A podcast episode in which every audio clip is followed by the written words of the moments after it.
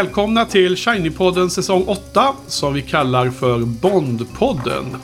Och det är med mig Henke och på, med mig på länk har jag två stycken Bond-experter. Dels har vi från Göteborg Patrik, välkommen. Tack så mycket. Och dels på länk ifrån eh, Stockholm City Joel, välkommen. Hallå, hallå. Hallå. Välkomna grabbar, nu kör vi här igen. Eh, det är det sextonde avsnittet. Vi ska prata om eh, eh, den andra filmen med Timothy Dalton i huvudrollen som Bond. Så vad heter dagens film då, Patrik? Vad, vad har vi idag att prata om? Idag har vi eh, License to Kill. Ha. Och vad heter den på svenska? Tid för hämnd. Ja. Och eh, detta är ju då, eh, som vi nämnde förra veckan Joel, eh, något av en favoritfilm hos dig. Ja, det, den ligger mig väldigt varmt om hjärtat faktiskt.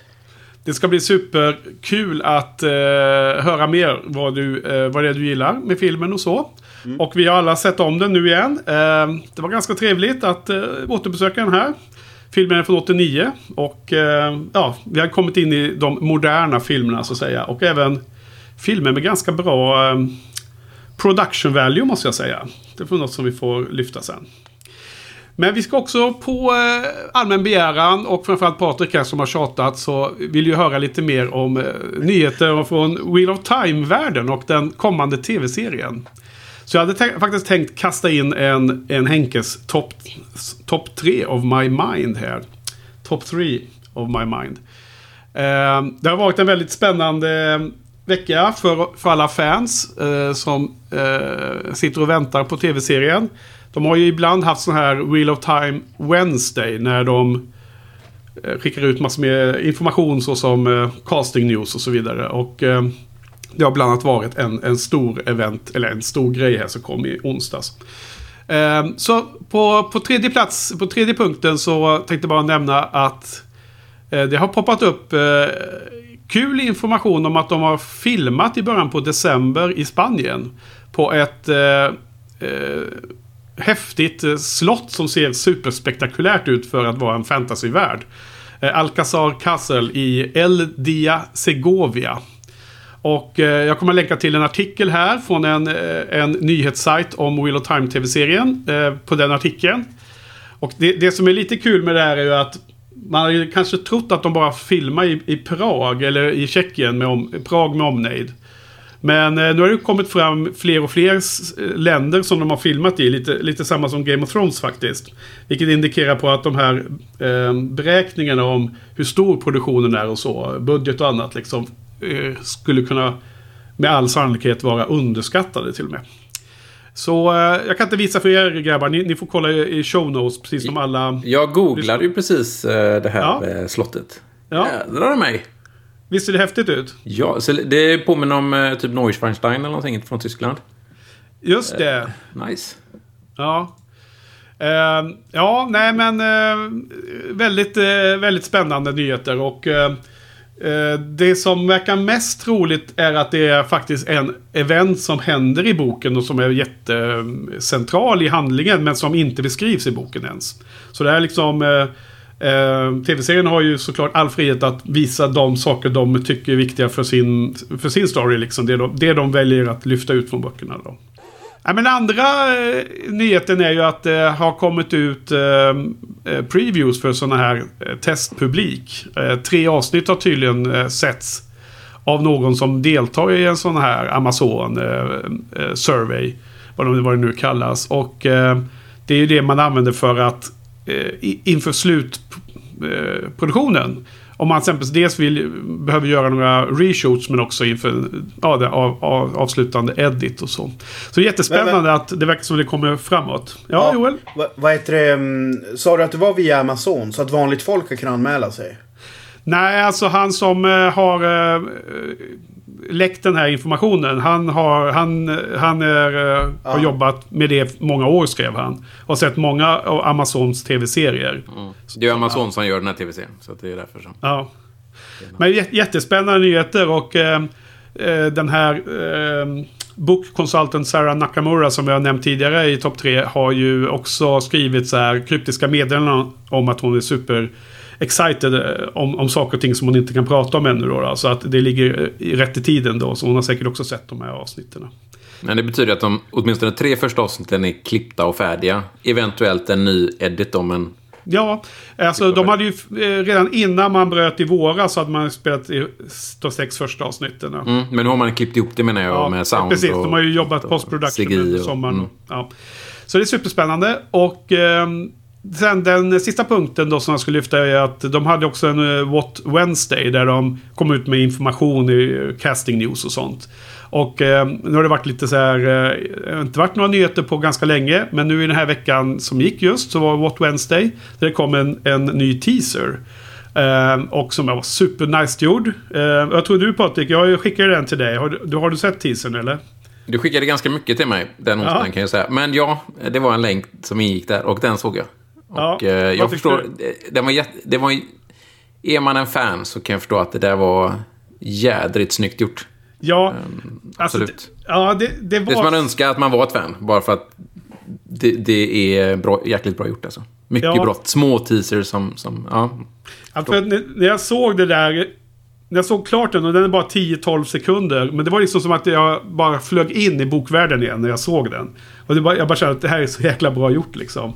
Och jag kommer, till, kommer ihåg när jag var ung, liten och tänkte på det här med Sagan om ringen. Att det kommer aldrig finnas på film. Och att jag var så ledsen över det. Och sen hur de här filmerna som kom här för 20, för 20 år sedan.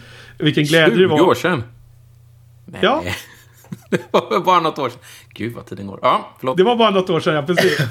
eh, nej, men, och på samma sätt har jag ju tänkt om Wheel of Time att ja, men den är för lång den bokserien. Det kommer aldrig tas upp på någon tv-serie liksom. Eh, och jag har också varit så här eh, ledsen över det. Men nu då när den är på G så blir man bara mer och mer. Du vet, den där hype-metern Patrik, den är, gått, den är ju som... Om, om, om det är på 10 graders skala så är det ju liksom... eh, Är den på 14 nu liksom? Eller 17? Eller, där. Oh, ja. Det går ju långt över. Det kommer, det kommer ju aldrig gå ner liksom. Det kommer bara, bara gå upp här framåt igen. Men jag, jag kommer länka till eh, den här informationen jag pratar om. Så mycket av det jag har. Eh, eh, framförallt den här What Wednesday som du nämnde Patrik. Så var det ju mer information. Det var ju att showrunnern Rafe Jud- Judkins gjorde en Q&A på Twitter också efter. Så det finns massor med intressanta frågor och svar angående product design då den här gången. Och väldigt många bra... Jag menar, han svarar rätt på allting känns det som. Han, fan, han, verkar, han verkar ha koll på vad han vill göra. Känns så jäkla Jag, jag bra. fick alltså. väldigt mycket vibbar av eh, Sagan om ringen faktiskt när jag läste dem där. Som du Ja. mejlade till mig. Praktiska Eh. effekter och allting man kan göra ska man göra. Ja, men just att de kollar på detaljer på vapen och såna grejer. Det kändes som att det var ju så de gjorde med Sagan om ringen också. Ja, Massa ja. såna grejer. Precis. Så, coolt. Nej men eh, nog om... Eh, eh, prata om sin hard-on om, om The Wheel of Time. Nu ska vi gå in på eh, eh, kväll, kvällens film istället.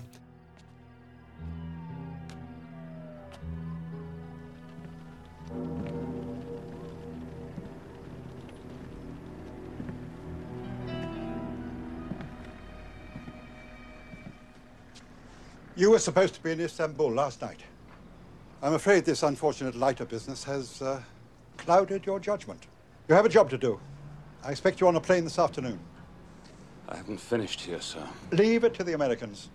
It's their mess. Let them clear it up. Sir, they're not going to do anything. I owe it to Leiter. He's put his life on the line for me many times. Oh, spare me this sentimental rubbish. He knew the risks. And his wife? This private vendetta of yours could easily compromise Her Majesty's government. You have an assignment, and I expect you to carry it out objectively and professionally. Then you have my resignation, sir. We're not a country club, 007. Effective immediately. Your license to kill is revoked. And I require you to hand over your weapon. Now. I need hardly remind you that you're still bound by the Official Secrets Act. Then I guess it's uh, a farewell to arms.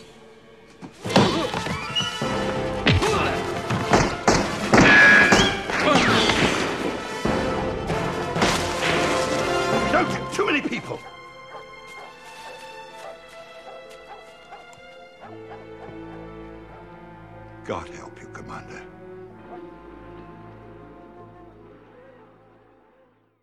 Ja, men nu har vi alltså uh, License to Kill, den 16 Bond-filmen då. då. Och uh, som jag förstår Patrik så uh, det här bygger inte på någon originaltext av Fleming, eller? Så hur, vad har vi här på boksidan mm. som vi brukar börja med ibland?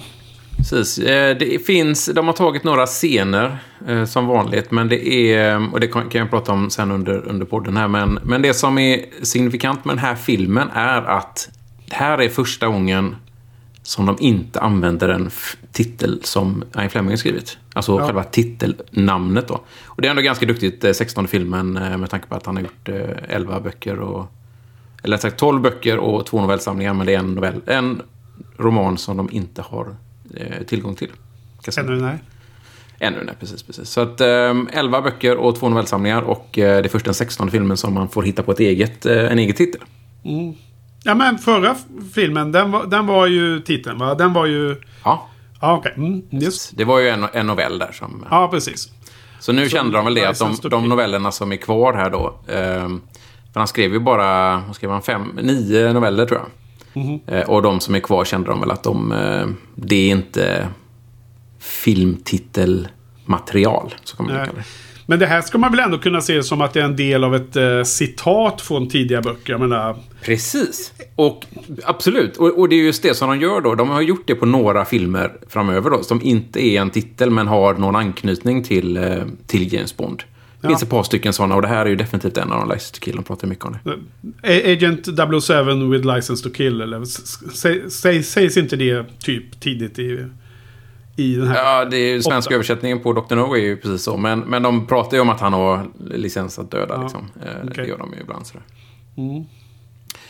Eh, Så i och med att vi har gått ifrån det så tänkte jag att det var ett lämpligt tillfälle att prata om alla andra som har skrivit James Bond-böcker. Alltså officiella Bond-böcker då. Det har jag ändå Så. nämnt ett par gånger.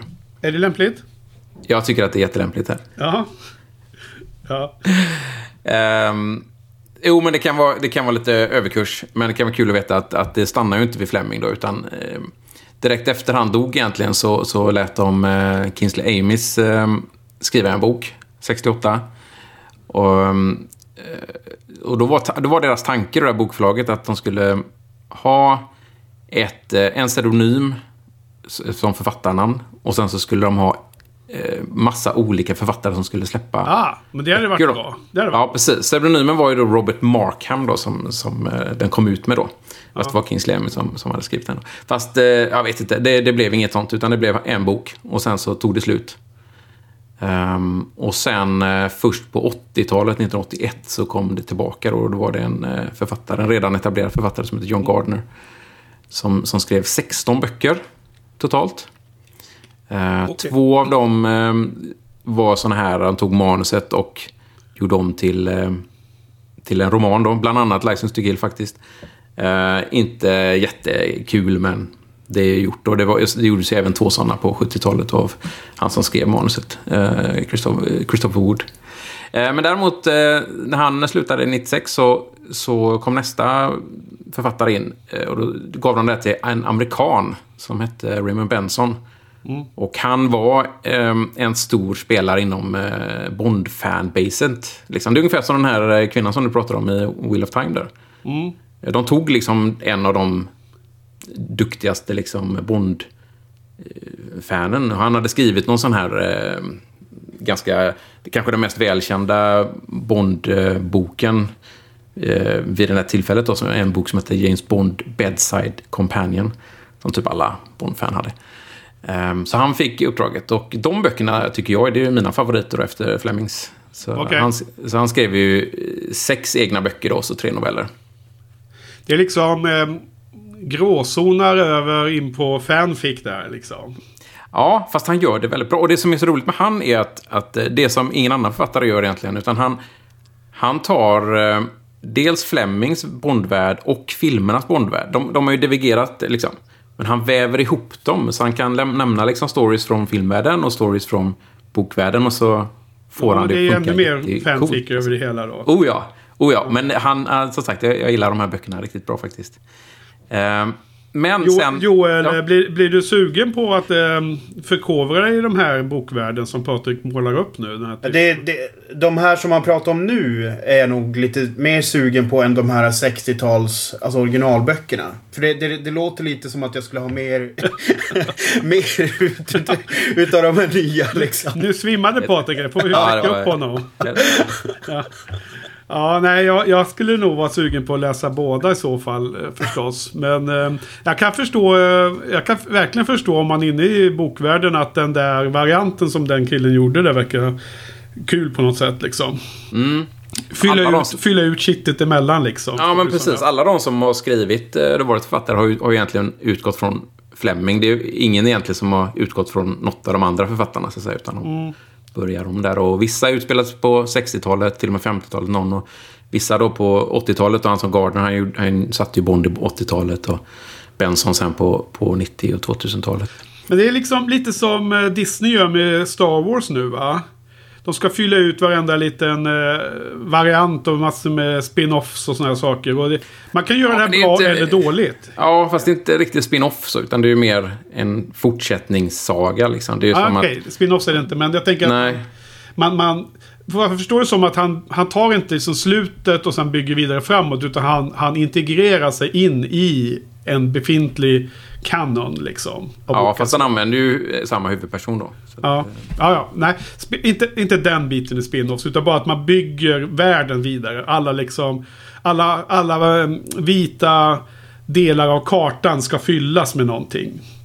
Det, det var den eh, Mm. Bra övergång här. För att eh, i, i de böckerna som kom eh, senare då på eh, efter Benson eh, på, eh, på 2000-talet, eh, 2005 till 2017 här så är det en parallell historia som, eh, som fyller väldigt mycket av de här vita blanks som du pratar om nu.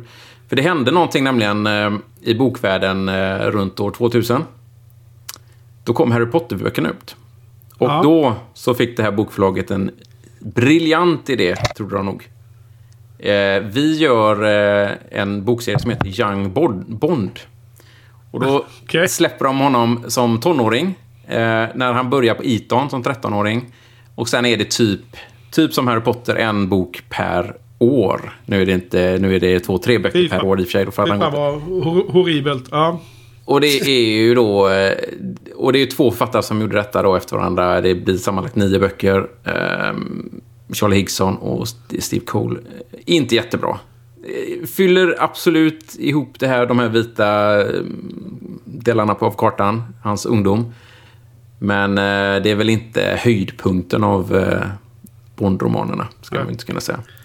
Och sen efter det så, så eh, har de faktiskt eh, har, har de eh, haft olika författare. De har väl haft fyra författare och fem böcker efter det. Som har skrivit olika böcker. De flesta av dem utspelar sig faktiskt på 50 eller 60-talet. Ehm, så, så det är än idag. 2018 kom senaste boken. Jag hade förväntat mig att det skulle komma en i år. Men det gjorde det inte. kanske kommer den nästa år. Okej. Jag har inte hört någonting om det kommer någon. Men sammanlagt så har vi då, jag gjorde en sammanställning, vi har gjort 11 författare totalt som har skrivit om Bond, inklusive Fleming. 47 romaner, 13 noveller och sen 7 romaniseringar då, eller vad ska dem för. Men, men alltså... ligger- Eh, jag sa- saknar lite vad, vad som är bra av det här. Det här låter ju som helt extremt mycket over. Over the top mycket. Liksom. Det är väl så i alla sådana... Gillar, gillar du allting eller? Nej, verkligen inte. Ehm, men det är väl så i alla sådana fan-bases som liksom att de... De ger ut böcker. Det är som Star Wars också. De ger ut jättemycket böcker. De ska tjäna pengar och Star Trek samma sak. Och... Ja, så uppenbarligen säljer det ju tillräckligt mycket för att det ska vara värt för dem att producera. Precis. Och jag menar, jag, jag är ju precis som du. Jag vet ju du Henke, du är också en samlare. Ja, man köper ju dem. Ja. Så läser man dem och så lägger man dem på hyllan. Jo. Och sen läser man aldrig om dem. Eh, nu, nu sitter jag väl i och för sig och läser om Gardner och kommer även läsa om Benson. Men inte, inte efter det. Då kommer jag inte Nej. men, Nej, jag hoppas bara inte att det blir samlarmani för mig på, det, på detta område då. Nej, men det behöver det inte bli. Som Nej. sagt, det räcker. Så jag kan säga till alla. Det, ska man läsa något ska man läsa Fleming. Ehm, vill man läsa något mer så, så rekommenderar jag Raymond Benson. Men eh, Fleming räcker eh, helt och hållet. Ja. definitivt. Ja, och, ehm, och du och ni båda hade också samlat på serietidningarna och albumen då verkar det som. Men det... Ja, Ja, precis. Det tog jag inte eh, ens upp. kapitel. Men, eh, Nej. nej. jag tog inte ens upp det här. Men ja, Vi pratade om lite om det förra veckan. Ja, okej. Ja, men du, eh, vi ska ju, vi ska, eh, vi ska till slut här nu komma fram till dagens film också. Så eh, jag tror Joel har suttit och eh, verkligen eh, vässat eh, argumenten här nu under introsnacken. Så eh, License to Kill då, men eh, förra veckan fan så glömde vi av det med Mission Briefing, eh, Patrik. Igen, Eh, ja. bannor. Eh, vi var så exalterade över att ha, ha med en eh, ny gäst. Så ska vi ta en lite kort mission brief för de som inte har sett filmen helt nyligen. Bara för att rekapitulera vad en, en story kan vara. Ska du Yes. köra den Patrik? Det kan jag. Eh, på väg till Felix Leitners, hans bröllop, så passar eh, Felix och Bond på att fånga knarkkungen Frans Sanchez. Eh, men Sanchez flyr strax efter och hämnas genom att lemlästa Felix Leiter och döda hans nyblivna fru. Då. Bond blir vansinnig och ingen annan verkar göra någonting så han, han ska ge sig ut efter Sanchez i hans knarkrike där han lever i Centralamerika. Och eh, M säger nej och då tar han avsked från tjänsten och åker dit eh, solo, så att säga. Wow. Ganska spännande koncept. Så Mm. eh, vad tycker du om det här nu Joel? Berätta.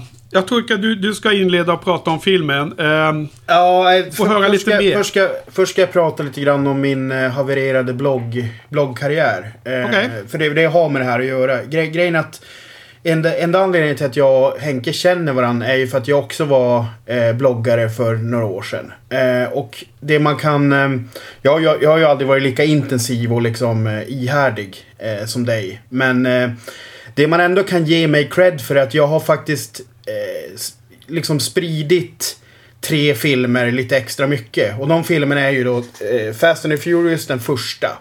Eh, för det, det blev ju ett, ett uppsving kring den eh, ungefär t- 12 år, eh, vad är det, 10 år sedan typ. När typ alla bloggare skrev om den ett tag. Och det var ju mycket för att jag hade postat om den och liksom eh, att det blev lite snack om den. Och sen samma sak med eh, Long Kiss Goodnight. Den här eh, 90-tals... Eh, Den gillar vi. rullen. Gina Davis och... Ja. Ru- Ruskigt underskattad. Och det var när jag var ny Lamb i den här eh, Lamb-organisationen som jag berättade om förra veckan. Så var det en av mina liksom så här, um, när, jag, när jag gjorde ett intryck på dem var när jag kampanjade väldigt hårt för den för att den skulle bli Movie of the Month. Och det var då när jag gjorde, och i samband med att jag vann den då, eh, alltså den omröstningen vanns. Så att jag då hamnade på den panelen. Så det var min, min livs första podcast som jag gjorde där. Och handlade om Okej. Long Kiss Goodnight. Och sen har vi då såklart License to Kill då. och här är det ju så att eh, vid, vid den här tiden när ehm, Eh, som jag ska ta upp nu då, då, då var jag alltså ordförande för The Lamb. Alltså hela den här världsomspännande bloggorganisationen så var jag högsta hönset på den. Och då hade vi... ehm, då var det en omrö... Då var det... Man har en temagrej varje månad där en film ska röstas fram bland medlemmarna och så, så blir det extra fokus på den. Och då var det en annan medlem som helt plötsligt submittade License to Kill. Och då kände jag ju så här, fan det, den här måste ju bara bli, den måste ju bara vinna till varje pris liksom. Ja. Eh, och så var det då en annan medlem som hade submittat Princess Bride. Ni vet den här... Um, Den gillar vi också. Ja, ja, gud ja. En stor favorit. Ja, ni gör det.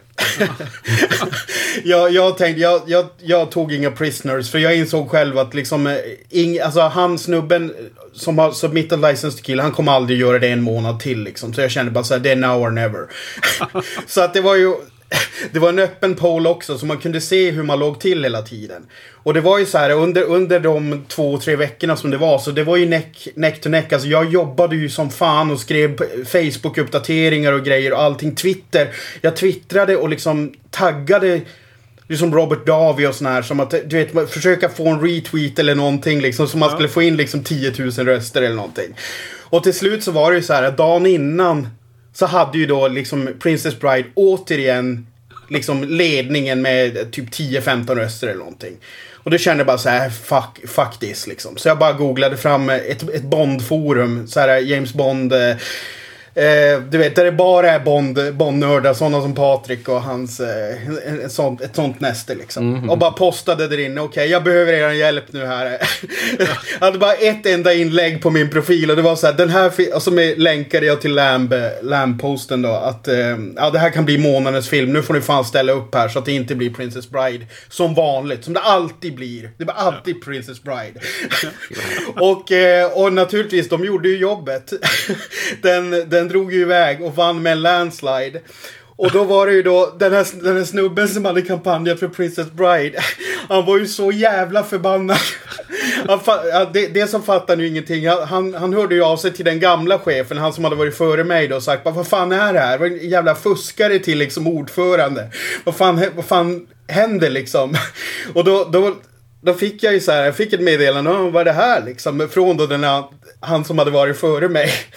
Och då, då skrev jag ju bara så här, ja, jag ville bara att den skulle vinna och så visade jag vad jag hade gjort då. Så att det liksom inte, det var ju inte så att jag hade liksom sprungit runt på ett internetcafé och, och reggat, alltså fuskröstat hundra gånger själv eller någonting. Utan, och då, det lustiga då var ju att då kröp det ju fram till slut att den här andra snubben, han hade gjort samma sak med Princess Bride. Ja. ja. så att, eh, ja. Är det bara Ja, det- jag som det- ser likheterna med Frank eh, Sanchez, eh, Frans Sanchez här nu? Det känns som att nästan mutor och alla sätt för att Ja, exakt. komma fram där. ja Tematiskt nej, men- Patrik. Tematiskt. Mm. Pre- precis. precis. Nej, men så, så att det, det, det säger väl lite om hur pass mycket jag brinner för den här filmen. Eh, som sagt, det var inte ens jag som kampanjade för den, utan det var mer så här, jag såg en chans eh, och tog den. Så att den podcasten lyssnade på igår, den är tyvärr inte speciellt bra, men i början där så får jag ju stå till svars för det här. Ja. Och, du, och, han, ja. och han, som, han som skulle vara med på... eh, Han, han som skulle köra Princess Bride, han, han drog sig ur såklart. Han var ju inte ens med. Han var att, Han kunde inte ens... Så att, Eh, Blev du avskedad sen eller? nej, nej faktiskt inte. Det, det, fin, det finns en annan, det finns en annan ännu bättre... Jag vet inte ens om den här var bra, men det, den, här, den storyn är ganska bra. Men det kan ta i en annan podd eventuellt om det någonsin skulle behövas. Men det, det jag faktiskt gjorde bort mig på riktigt. Ehm, men... eh. Ja, Ja. ja. exakt. Nej men okej, om vi ska gå, gå, gå tillbaka till filmen då. Eh, så... Jag är ju extremt enögd när det kommer till den här filmen. Eh, jag, jag kan absolut se, se att det finns eh, saker som är sämre och, och mindre välgjorda. Men i det stora hela så är det skitsamma. För jag tycker den är så förbannat jävla bra. Och det finns egentligen tre, tre stora element till det. Eh, det, för, det första är att manuset är i stort sett dramaturgiskt perfekt. Alltså det är nästan, det, det är så här, det finns inte ehm, det är nästan för rent och bra. Alltså, jag, jag har ju pluggat film, filmdramaturgi rätt mycket.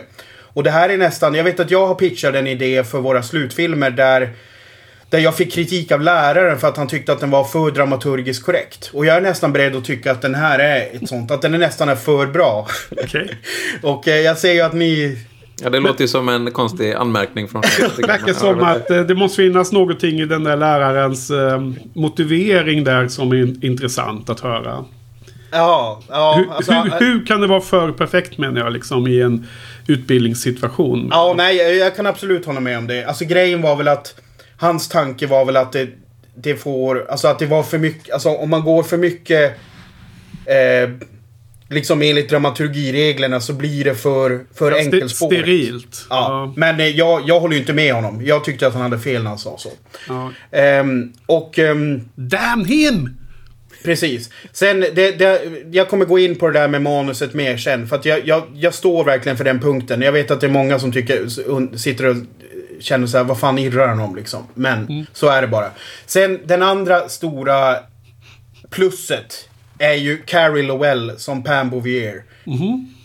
Enligt mig lätt, lätt den bästa Bondbruden so far hittills. Det finns ingen som ens är i närheten av så bra som hon är. Ja. Faktiskt. Alltså, jag, jag satt och kände, kände vid flera scener nu när jag tittade om den. Eh, Jag, såg, jag har sett om den två gånger i samband med den här. Eh, såg den först en gång och så sen såg jag den med ett kommentatorspår med, med regissör och stjärnor och sånt där. Och flera gånger när jag ser henne så känner jag bara, vad fan. Hon har ju liksom tagit en tids... Hon, hon har tagit en tidsmaskin från nu och åkt tillbaks och spelar i den filmen. Typ. Ja. För att hon känns, hon känns så jävla modern som Bondbrud. Jämfört med eh, eh, mycket som har kommit efteråt. Liksom. Ja. Och jag tycker hon har fantastisk kemi eh, med, med Bond och Q framförallt. Eh, och det, det är väl egentligen den tredje där, att jag tycker överlag just den trion är otroligt bra ihop. Eh, Faktiskt. Det står i mina notes kan jag säga. Den trilogin. de- gör det riktigt bra ihop de tre. Ja, den, den trion. Det är lite lustigt att det nästan skulle kunna vara så här drinking game varje gång Bond säger att nu måste de åka iväg. Då får man ta en slut. ja, ja, exakt.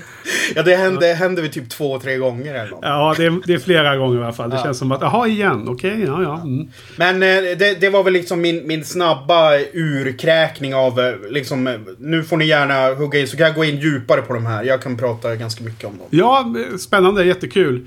Ja, eh, så, du, så, så jag tolkar dig Joel som att det här är liksom en 5 av 5 film en, en, en närmast perfekt Ja. Bondfilm och så. Ja. Det låter som man gillar fattar- den i alla fall. Ja. Sen, sen fattar jag att jag är som sagt enögd. Eh, Men så är man ju på vissa filmer. Det är ju inga konstigheter. Ja, vi, vi glömde ju ge betyg förra veckan, men det, det, det står i show notes för övrigt. Det ska vi försöka komma ihåg den här gången. Men Patrik, vad tycker du då om filmen?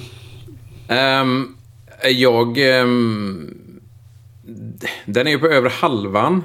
När jag såg den igår så kände jag att eh, ja, men den var nog bättre än vad jag mindes den. Ehm, ja, den här är ju mer, eh, en mer gritty Bond eh, som passar Dalton bättre. Den är skriven för honom. Ehm, så det funkar jättebra. Eh, den är ju även gjord för att möta andra actionfilmer som kom på den här tiden. Dödligt vapen, Die Hard. Det, det, det är ju liksom deras tanke att, att eftersom vi har Dalton så kan vi också gå mot det här och, och, och bli mer, mer som dem. Och, och möta dem på, på box office, eller möta dem på så. Ehm, den är annorlunda på så sätt att han... eh, Det är väl egentligen enda gången som han inte... Det är inget uppdrag för landet liksom. Han gör... Nej. Han drar sig ur tjänsten. Eh, någonting som är intressant när du säger om manuset, att du lovordar manuset Joel. Det här eh, manuset skrevs ju egentligen enbart av Michael G. Wilson. Eh, Richard Maubaum har ju en credit, men eh, han skrev tydligen inte speciellt mycket för det var, det var eh, sån eh, writers strike som det brukar vara titt som tätt. Eh, men eftersom de var ändå polare och de, han, Wilson tyckte liksom, ja men du får cred ändå liksom. Så, här då. Eh, så det är ju intressant att han var ensam att skriva och du säger att den är så perfekt, eh, manuset. Och jag kan inte uttala mig om perfektheten då, men, men jag, jag litar på dig. Ehm, så det är intressant. Sen, vet, sen kan vi ju säkert komma till eh, Lowell och hennes insatser. Ehm, Ja, Precis. Eh, angående manus där, Michael Wilson, eh, Joel. Tycker du att, tr tror du att din gamla lärare på skolan hade tyckt att det här manuset också var för eh, perfekt? För, eh, för eh, eh, nära en slags klinisk struktur? Det, är- det är ju frågan om man... Alltså min, min teori är ju ja. Att, att det borde vara så. Men sen handlar det ju om att se förbi liksom eh, att det är eh, liksom en eh, gritty Miami Vice eh, James Bond liksom. Alltså det är ju det är ju många som stör sig på det faktum att det inte är en by, by the... Ja, by default James Bond liksom. nej, det stämmer ju. Det är det ju inte. Eh. Så, så att jag tror att en sån som han hade säkert stört sig på lite sådana konventioner och så. Men, men, men jag, jag står helt fast vid eh, att jag tycker att det är ett väldigt bra manus. Som sagt, jag kan gå in på det i detalj sen. eh, Ja. mer. Nej men alltså jag, jag tycker också att det är supernice att man har en, eh, en variation på Bond. Och eh, jag känner ju också att den inte liksom passar in i den vanliga mallen. Och det fick mig att sitta och tänka igår på att man skulle kunna eh, man skulle kunna ha haft en Bond-serie som är mycket friare i vilken typ av eh, subgenre. Alltså action slash någonting. Man skulle kunna gått mycket bredare. Ibland haft mer liksom... Alltså allt ifrån eh, komedi till liksom nästan mörk skräck liksom. Haft en större range. Då hade man fått en franchise som hade brett ut sig mycket mer. Det var något jag började tänka på. Jag menar, nu är det inte varit så, utan man, man känner ju att Bond-filmerna har en viss ID. En, en identitet som man känner igen. Som den här gången inte uppfylls på alla punkter. Och det fick mig att tänka på det. Det hade varit en spännande grej också. Men det har man ju inte gjort förstås. Så, jag såg ju också den igår kväll Patrik. Kanske samtidigt som du, vem vet. Jag måste säga att jag var positivt överraskad över production values. Eh, alltså snyggt filmad action och väldigt eh, gul, orange, röda eh, explosioner av bensin och sånt som såg jäkligt nice ut fortfarande. Kändes liksom mm. modern mm. på det sättet. Ja, uh, de, har ju, de har ju alltid haft uh, uh, vad heter det, practical effects. Ja. Det, sådana här grejer som explosioner och sånt det, tänker jag mig åldras inte så, så dåligt i alla fall. Men det är absolut. Precis. Och, och att det är liksom... Eh, det är väldigt, väldigt bra. Jag menar... Speciellt film från den här eran. Det här är slutet på 80-talet och sen 90-tal och så. Jag menar, har man inte practical effects och som är då på den tiden eh, framkant i eh, CGI eller special effects av olika slag, speciellt i datorvärlden, så är det ju oftast ganska sunkigt idag. För det har man ju sprungit förbi sedan länge tillbaks. Det blir väldigt daterat då. Så det, det måste jag säga att det, det, gillar jag med detta. Och den var liksom bättre än vad jag kommer ihåg den faktiskt. Jag, jag, har, inte, jag har, inte, jag har inte sett eh, alla fördelarna med filmen som Joel kanske kommer hjälpa oss att, att eh, bli medvetna om under podden här framgent. Men jag tycker absolut inte att det är en, en eh, dålig Bond. Eh, och jag har ju så mycket mer acceptans för Timothy Dalton generellt sett. Så det är ju en väldigt positiv aspekt i det hela. Eh, så jag måste säga att jag var, jag var positiv. Och jag, jag håller nog med dig Patrik. Att det är som, men vi pratar mer om att det är över halvan än att det är liksom top of the line för mig då. Om man säger så. Mm, mm.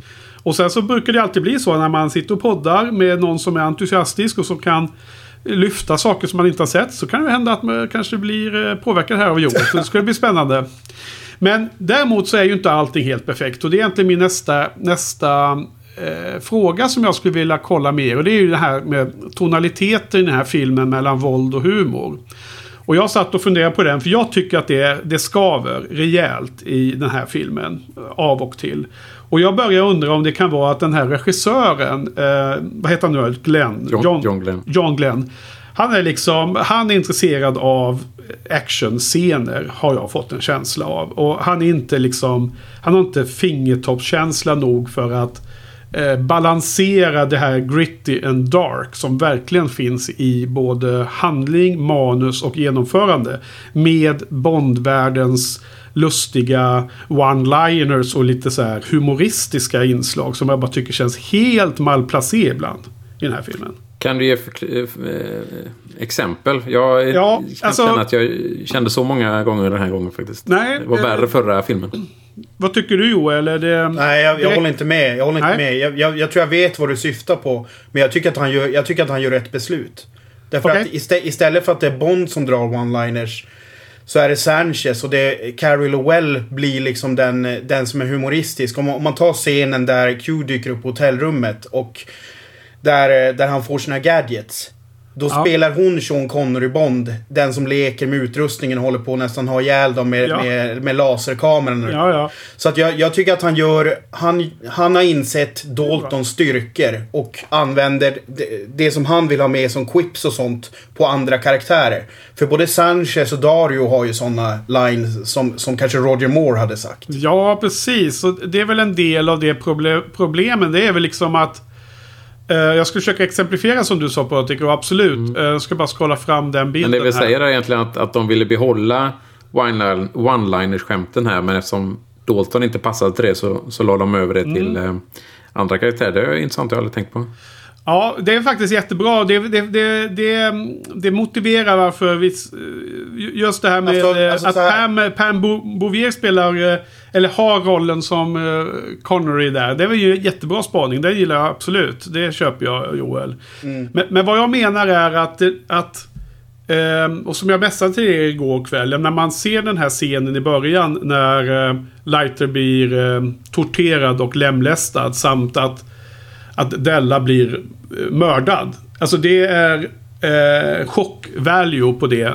När man ser, sätter sig ner och ser en Bond-film. Det, det är liksom helt ny nivå av eh, eh, eh vålds kapital som filmen liksom spelar med.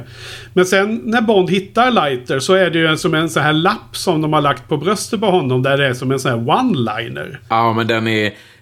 Den är tagen från boken. Jo, och det är, hjälper inte. det är fantastiskt. Det, det skiter jag i. Nu, nu pratar vi om filmen. Jag sitter och det ser en då helt som- som vidrig den. scen och sen skulle det vara en, en sån här one, rolig one-liner. Det Men som jag ser det inte som en rolig Jag ser det inte Nej, som en rolig här. one-liner. Samma här. Jag ser Absolut inte heller. Nej. Nej, Jag okej. ser det ju sn- s- snarare He, som he en disagreed with something that ate him. Ja.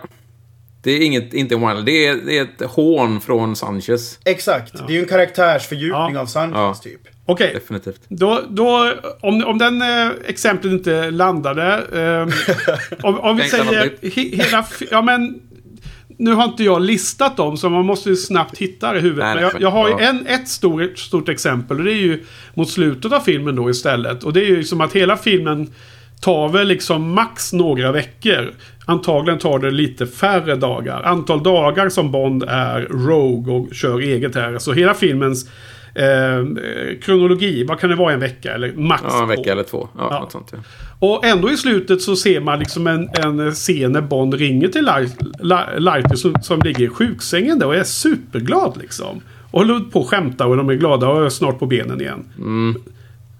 Eh, vad var det som Mm. Eh, hände med hans Ja. fru? Den, Liksom, den köper jag. Den hur, köper jag. hur, hur kort tid kan man ha, ändra den här tonaliteten i en sån scen? Men det är väl klass, klassiskt i en, en film då. Men jag håller med dig att det Jo, men det blir ju samtidigt...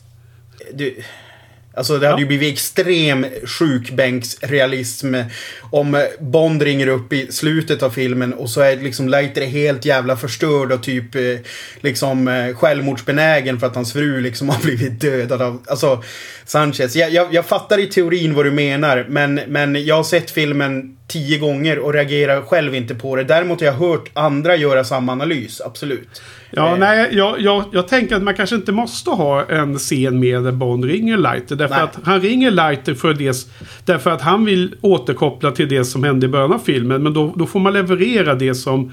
Alltså om, om filmen i övrigt ska vara gritty och mer realistisk och våldskapitalet eh, som filmen eh, sprider ska vara av en realistisk karaktär. Då kan man inte helt plötsligt bara välja att nu är vi orealistiska. För vi är ju ändå i en Bond-film. För det har man redan förkastat och sagt att nu gör vi något annat än en vanlig Bondfilm. Så att jag, jag känner att det funkar inte riktigt för mig då. Och, och jag tycker att det finns eh, sådana eh, eh, andra exempel. Det är även liksom det här Professor Joe Butcher eller vad han nu heter. Han är ju jättelustig. Men det är också så här en... Ja, det, det, jag tycker att det finns delar i filmen som tar mig ur en värld som känns väldigt spännande att vara i. Längre tid.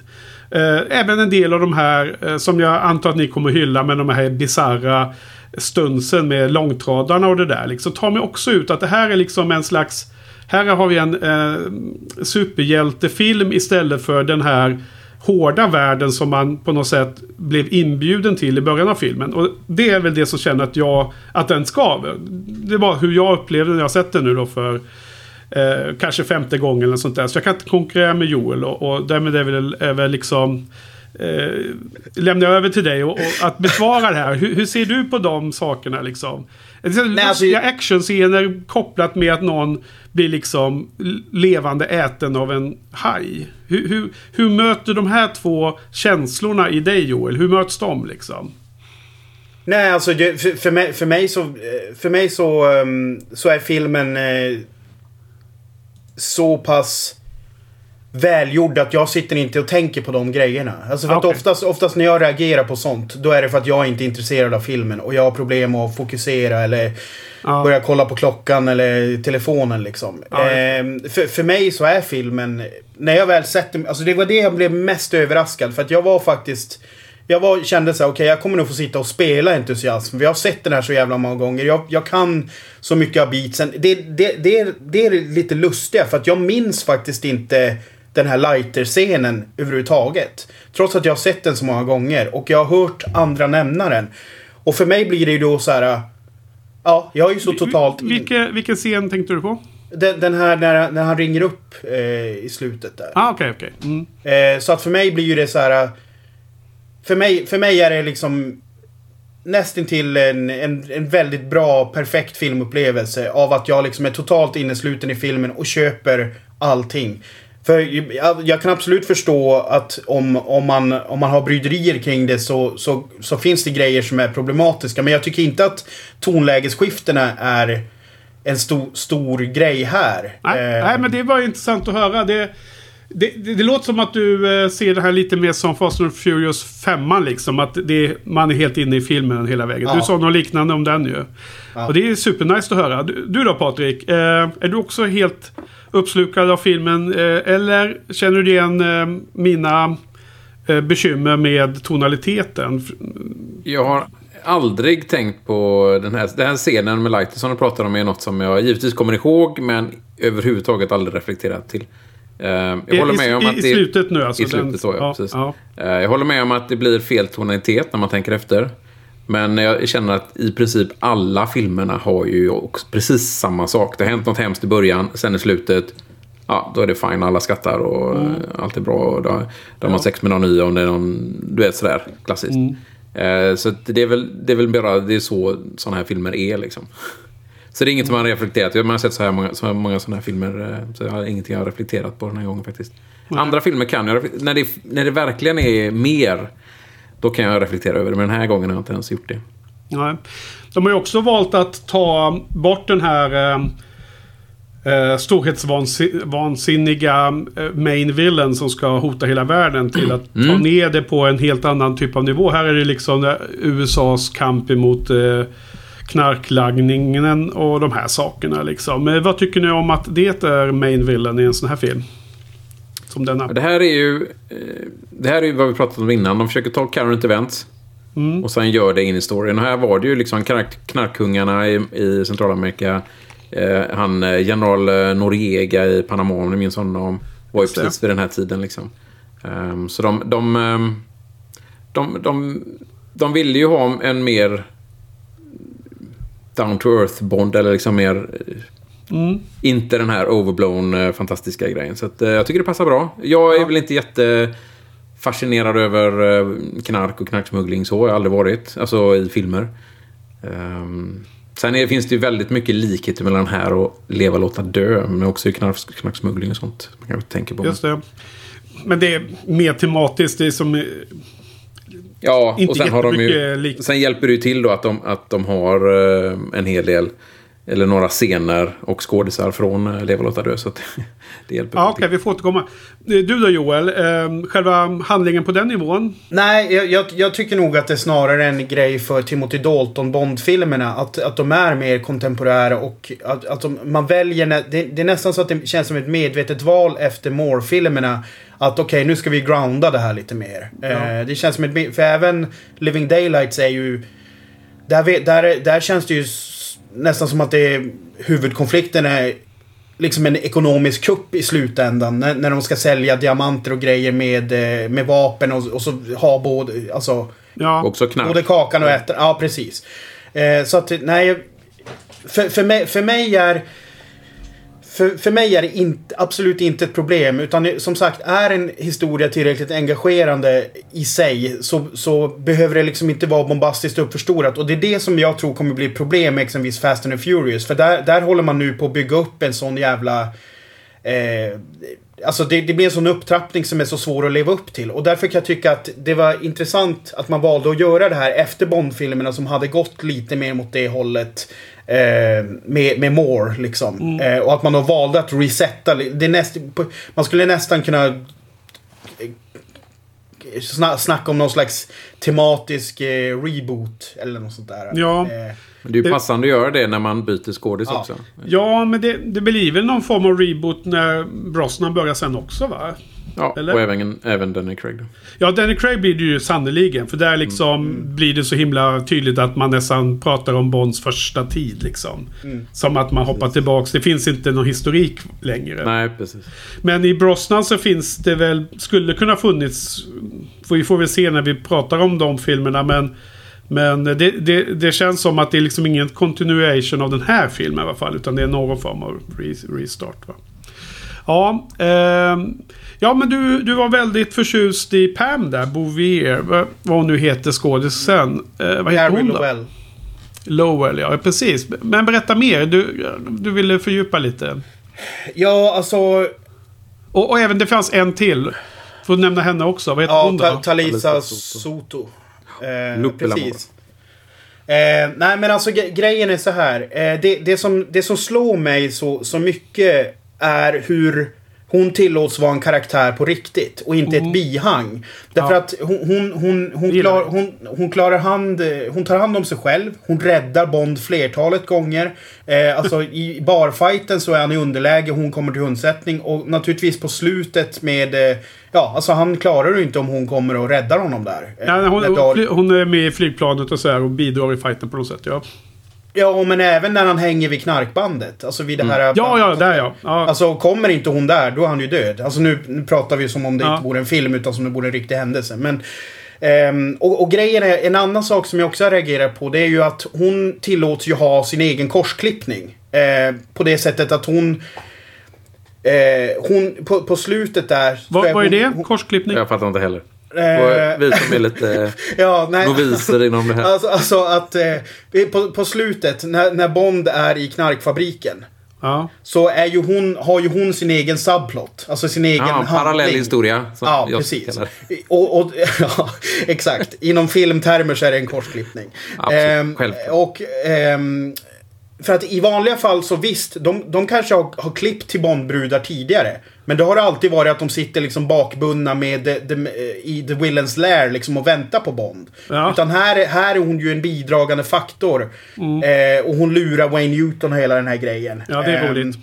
Precis. Och så sen det, det sista också som jag reagerade på. Jag tror jag reagerade på det här när jag såg filmen eh, näst, för, näst sista gång. Alltså, det, jag visste om det här innan men jag blev påmind om det nu. Och det är ju när, när hon typ kysser honom på båten efter barfighten. Det känns som ett sånt jäkla paradigmskifte att han är liksom... Hon är den som tar för sig. Hon är den som eh, liksom... Eh, eh, initierar hela grejen. Mm. Och jag tycker det är så bra spelat. Det är riktigt bra spelat. Mm. Nej, men så att- jag gillar också allt det här du lyfter. Jag tycker det är jättebra. Det är, ja, men som som, som eh, Bond-fan så gillar man ju den här typen av eh, förändring av, av den, Bondbruden ska bara vara som ett, ett bihang. Och jag gillar Mm. det verkligen. Ja, Eh, absolut. Eh, Man har väl aldrig gillat just det här bihanget liksom. Utan de måste ju vara en egen karaktär och gör, Precis. För att som jag driver menar, om, storyn framåt. Och... om jag ska hårdra det så är det väl egentligen bara eh, hon, hon eh, Di- Diana Rigg och... Eh, fan vad det mer jag tänkte på? Diana Rigg och det var någon Blackman till. kanske. Är det Se, eh, Jane Se- Seymour i Leva låta Nej, dö? verkligen, verkligen inte. Jag Ja, men hatar hon- Jane Seymour. Du hatar henne men jag tycker ändå att hon hade en egen, hon hade ju en egen story precis där. Jo, Precis där. men, eh, men jag, jag vet att det var en av de grejerna jag reagerade på i våras när jag såg om Live and Let Die. Att jag tyckte att, att det var... Ja. Att jag upplevde det här var inte bra. Ja, ja. Men- Nej, men det var ett dåligt förslag då. Eh, Vi, jag tror till och med att vi, vi pratade om det Patrik, du och jag, om att hon inte var någon Di- Diana Rigg. Så det var kanske var ett dåligt exempel. Ja, nej precis. Men, men så, så att för mig, för mig är det lite förbluffande att man hade det här 89 och sen i kommande filmer så är det liksom inte... Då är det tillbaka till ruta ett lite grann. Ja, hur är det med det? Jag skulle just fråga det. Hur blir det här i de kommande filmerna? Tar man, tar man det här vidare? Men du säger att de inte gjorde det. Alltså. Nej, jag har för mig att de inte gör det. Nej, inte på Nej. det sättet. Nästa har du ju, eh, har du våran egen eh, Skrupko som är en duktig tekniker. Eh, Men kanske inte på den nivån. Det är väl först... eh, Men hon Sophie Marceau, hade inte hon ganska mycket balls? Hon, eh, hon, har, hon är definitivt... eh, Det är det väl definitivt en alltså, kvinna. hon å som- andra sidan som- på villensidan. Va? Exakt. Fast det, vet man inte, fast det får man ju inte veta förrän slutet. Då. Spoil, spoil. ja, ja. Precis. Men- Nej, men men, vi men, behöver- vi har ju, för att göra kopplingen här då, för att en av mina tankar här, eh, utseendemässigt då, men hon måste ju vara en av de första, om inte den första, kortklippta. Och det är också en sån modern, eh, visar liksom, en mer modern kvinna. Och den enda jag kan komma på som är kortklippt av uh, huvudbondbrudarna är ju Halle Berry. Också jävligt tuff eh, agent, eh, liksom så här. ja, vad tycker du om Pam och vad tycker du om Looper då? Patrik? Jag, jag har alltid... För mig är det nästan som en enhet liksom, av två personer. Eller, alltså inte, inte så att de sitter ihop, men... ehm, de kom, det, det är i samma paket. De kommer i samma paket liksom. Uh, tänker jag på den ena så tänker jag på den andra. Liksom. Men jag gillar ju båda. Eh, Pam, eh, definitivt. Ty, allt som uh, Joel säger där håller jag med om. Uh, jag gillar henne jättemycket. Ehm, mm. de, de har gjort den karaktären bra. Mm. Jag håller med, jag håller med. Ehm, det, jag, jag tänkte också på det att hon var korthårig lite som att, att det fanns någon slags ehm, un, undermedveten me- budskap där då. Liksom, nu har vi någon som, som har en, har en, tar för sig lite mer. Och inte Men det, det kan vara så. Det här är ju hennes riktiga hår. då. Hon har ju en peruk i första halvan av filmen. Men, så- men det kan ju varit det de tänkte på när de castade Ja. den här. Men jag tycker inte Lopez är jättespännande som karaktär. Jag, jag, jag, jag tycker det är en ganska stor skillnad mellan de två faktiskt. Så att du, du gör... Alltså, Alltså det är stor skillnad på dem, definitivt. Ja. Det är bara att de kom samtidigt. Jo, och liksom i mitt, Ja. I mitt Alltså, det- det är Det är 17-åriga liksom, de, är, de är på samma så- ställe i ditt, eh, i ditt arkiv i huvudet. Jag förstår vad du menar Precis. där. Men, men jag, jag, jag tycker inte Lope är speciellt bra. Eh, vad sa du men hon, är ju, hon är ju mer en konventionell Bondbrud. Ja. Men, men sen är det ju så här. Alltså, hon används ju huvudsakligen som publikens representant. Alltså nu är jag inne lite på det här med manusgrejen. Att, att Bo- Bond behöver ju ett bollplank. Och hon blir ju ett väldigt eh, convenient bollplank i och med att hon har, hon har liksom insides på Sanchez. Så att hon ger ju honom flera tips för hur han ska sänka Sanchez.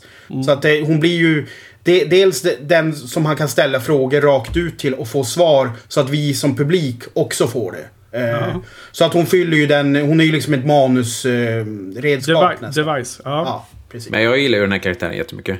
Jag gillar ju, jag gillar ju ja, det, det, det, det, det som jag gillar är ju den... den ehm, att de faktiskt vågar... Alltså nu, nej, det här var inte så jävla vågat. Det här är väl mer automatskrivet kanske eftersom det var på den tiden. Men att hon är ju... Hon framställs ju och är ju väldigt mycket en golddigger. Alltså när hon, när hon försöker förföra Bond där, då fattar man ju att hon, alltså åtminstone min tanke, det det är när hon förför honom, eh, in, inte på festen, utan innan, alltså vid huset. När hon börjar förföra honom där, nu när jag vet hur filmen slutar så tänker jag att hon börjar ju se att Sanchez kommer kanske inte överleva det här. Och hon börjar, se, se, se, hon börjar kolla på nästa liksom... För det, för det är precis det jag gillar med henne. Att hon, hon är en opportunistisk. Hon Exakt. ser vem som kommer gå vinnande ut det här. Ja. Eh, Hon har alltid liksom någonting i rockärmen. Så hon går ju från Sanchez till Bond och sen till presidenten. liksom, hon hittar liksom sin väg. Och, och det är ju, det är ju, det är ju ett karaktärsdrag de har tagit med där. Ehm, hon, hon ligger ju i, vid bassängen och läser någon, någon bok där om, om makt. Liksom, om, liksom inte någon, någon sån här... eh, Jaha, lyckas du se vilken bok? Nej, jag, jag har ju läst om det. Jag försökte verkligen titta här, men, men Ja. det var ju... Tanken var kanske först att det skulle vara någon kittligt, eh, liksom så här. Nej. Men, men då, då ser man en ganska tjock bok liksom, som hon ligger där. Så att, det är ju hennes karaktär, just det här med att hon, hon hittar... Hon s- vill framåt Hon- liksom. hon, eh, Golddigger är ett ord för det, absolut. Ja. Optimistisk. Hon går all in att uh, gå sänghalmen till ett bekvämt liv. Och hon, hon är villig att ta konsekvenserna av det uppenbarligen.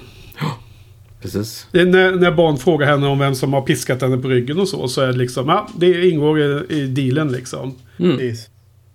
Och det kanske, var så, det kanske var så hon kände även i, i första scenen att eh, den här mannen som var, var med där, det kan ju vara så att hon kände att Francis Sanchez kanske, den här kanske har bättre, vem vet? Ja, det, det, precis. Den är ju... Den talar ju... Man får inte reda på så mycket om Hon det. ska ha Nej, lite alternativa vägar. Ja.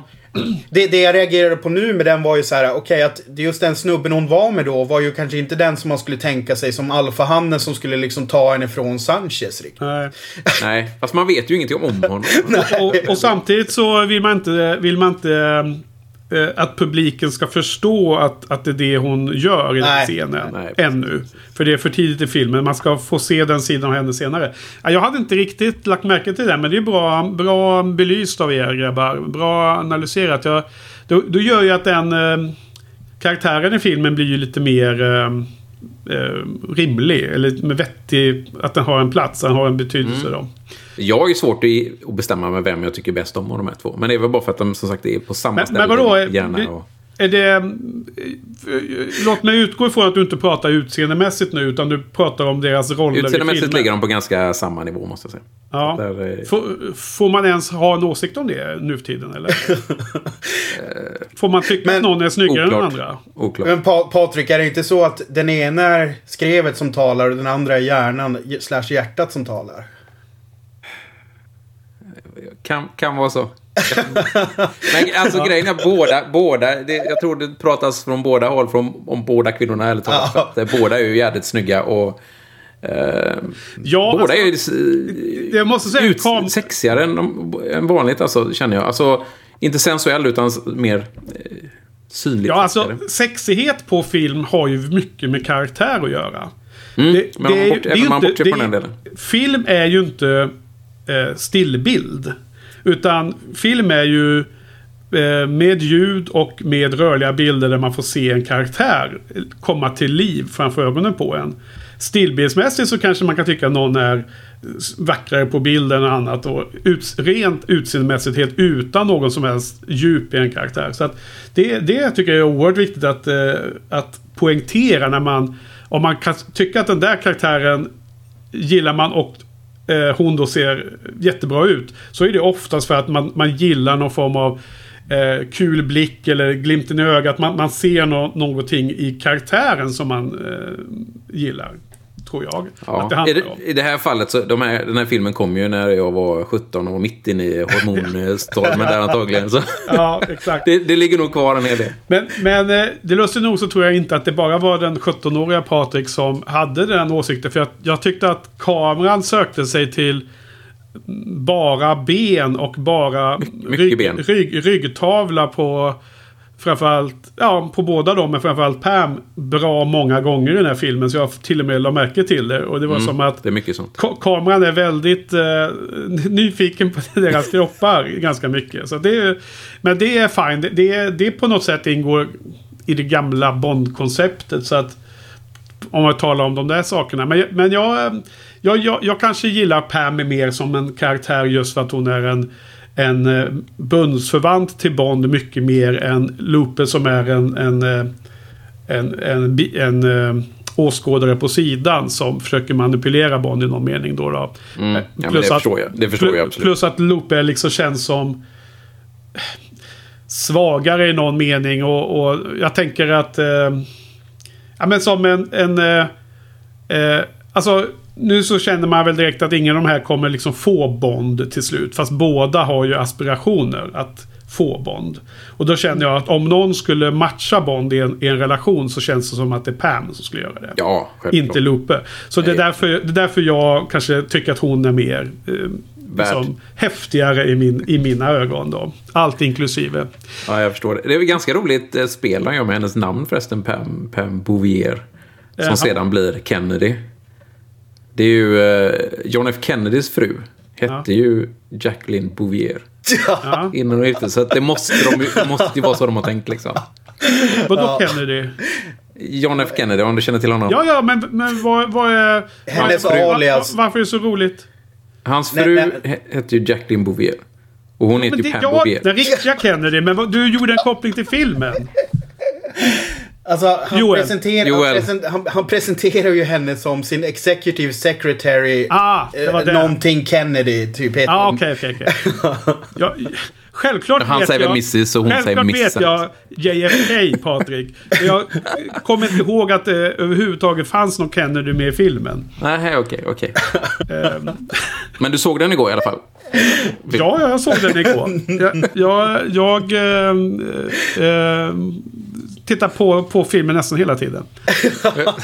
Ehm, men, ehm, vi, men då om vi pratar om Looper och annat, då har vi ju också en herrans massa eh, skurkar och henchmens och medhjälpare och överlöpare och alla, alla möjliga. Vi har ju sju stycken i den här filmen. Så låt oss Du, börja men, prata. men, men, Ja. på tal om Ja. det. Jag har ju en teori om varför inte, vad heter det, Felix Leiter är med i Pierce Brosnan-filmerna. Okej? Det är ju för att han, han, Han tappar, sitt ben, han tappar ju sitt ben här. Så att man kände väl lite så här om, om, man, om de håller någon slags kontinuitet. Så måste han ju bli liksom handikappad och... eh, sådana grejer. Så att det, jag vet inte, det var bara en tanke som slog mig. Nu måste jag ju, nu måste jag ju skjuta in här med hur det var i, i, i eh, böckerna då. Eh, För han, han tappar ju benet i eh, den andra boken.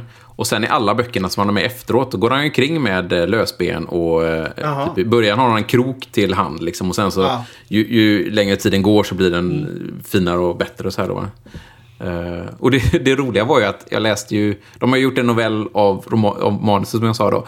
Och då han som, John Garner som, som gör den novellen, han tar ju då med faktumet att han, att boken Leva, låta dö har hänt. Så han förlorade arm och ben i den.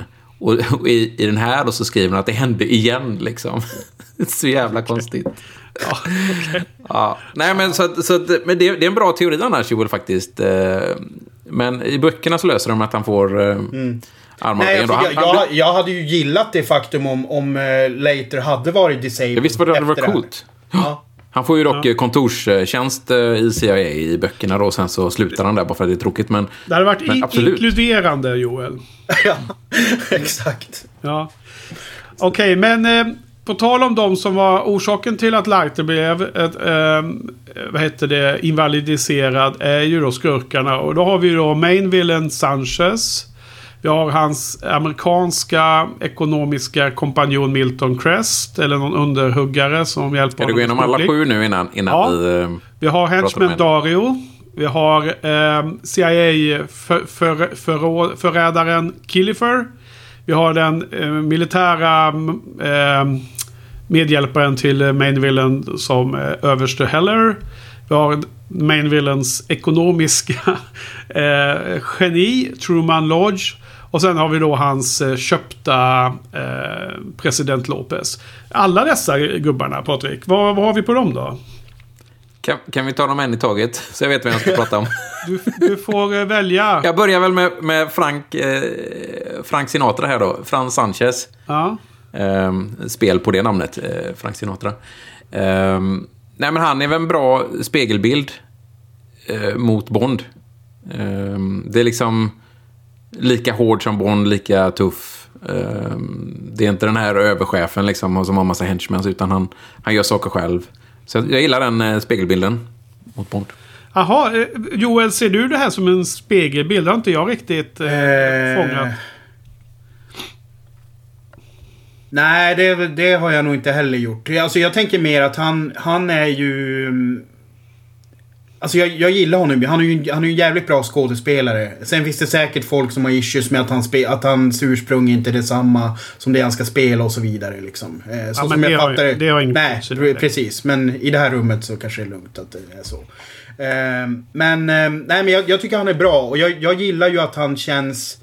Han känns som en affärsman. Eh, som driver liksom ett företag och som liksom eh, behöver att folk gör som han säger och inte fuckar upp liksom. Eh, och inte blåser honom för lojalitet är jävligt viktigt. Så att för mig han är, är på, alltså han är som Bondskurk så är han liksom mycket tydligare utmejslad än många andra som bara är så här. Jag ska, jag ska dränka jorden eh, så att jag kan leva i min lilla ubåtsbas. Eller, eller vi måste lämna jorden och åka till månen för en master race liksom. Älskar spion och Ja. Moonraker. Precis. Så att, nej, jag, tycker han är, jag tycker han är jättebra. Eh, och jag tycker, att, jag tycker som sagt att man kan se...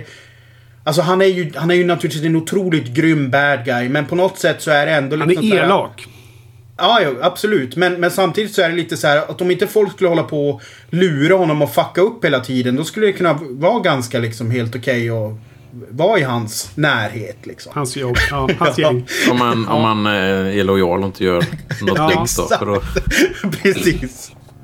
Jag, jag eh, satt och tänkte... Jag gillar också hon, honom som eh, huvudskurk här. Ehm, även om jag tycker nog nästan att uh, Henchman uh, Dario där i...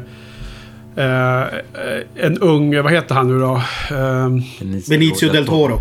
Benicio del Toro, eh, han är ju den som man kommer ihåg mest från den här filmen. Men när det gäller Sanchez så tänker jag... Igår lade jag märke till en sak som jag nog inte har sett förut. Att jag, jag ser ganska mycket likheter med den här eh, gamla klassiska filmen eh, Scarface med Al Pacino. Och hela den här... Eh, Ja, just det. det här med lojaliteten och det här eh, übervåldet som krävs för att hålla uppe att alla ska vara lojala och rädda liksom. Eh, konsekvensen av att, vara, att inte vara lojal är, är, är, så stor. Och sen då i och med att Bond kan manipulera Sanchez och få honom att börja misstro folk inom sin egen organisation. Är ju väldigt likt Scarface. Hur den filmen, hur den utvecklingen där, där Al Pacinos, eh, vad han nu heter i den filmen, blir mer och mer paranoid liksom. Och inte, tro, och inte lita på någon i slutet. Och han, han är helt ensam kvar i slutändan i den filmen. Den, den, den eh, den story-arken från eh, botten till toppen till botten. Liksom. Och det, det, är inte lika tydligt här men Sanchez har drag åt det hållet. Liksom. Så hade jag. Mm. Mm. Mm. Nej men det håller jag med om det. Och det, det, det är intressant på slutet där när fabriken helt plötsligt brinner upp på typ en minut efter det att man har startat en liten brand i eh, i ett ja. labb. På, på ett bord. Ja, exakt. Och, och då, då är det så här när den här ekonomisnubben bara skriker att vad fan, vi måste ju rädda fabriken. Och liksom så här, allt håller på att gå upp i lågor och han bara skiter fullständigt i det. Han bara så här, jag har mina, jag har mina väskor här och mina Stinger-missiler, nu drar vi liksom. Det, det känns lite så konstigt, men, men när du nämnde Scarface så kändes det lite som slutet på Scarface också när allt håller på att gå åt helvete. Att han på något sätt... Eh, fast han tar ju en annan utväg där. Han, han tänker väl snarare på sig själv än vad eh, Pacino Scarface gör som bara ska liksom skjuta, skjuta ihjäl sig själv nästan genom att skjuta mot poliserna typ. Ja. Om jag to tolkar det slutet rätt. Men... Jo men alltså jag, jag, jag tycker Sanchez har helt rätt i det här. För han har ju en, han har ju en verksamhet som producerar de här absurda summorna varje månad eller whatever liksom tidsperiod man räknar. Så att, att få en, en, en leverans till asiaterna när han kan liksom leverera om och om och om igen. Så länge han nu inte skulle ha liksom wasteat allting.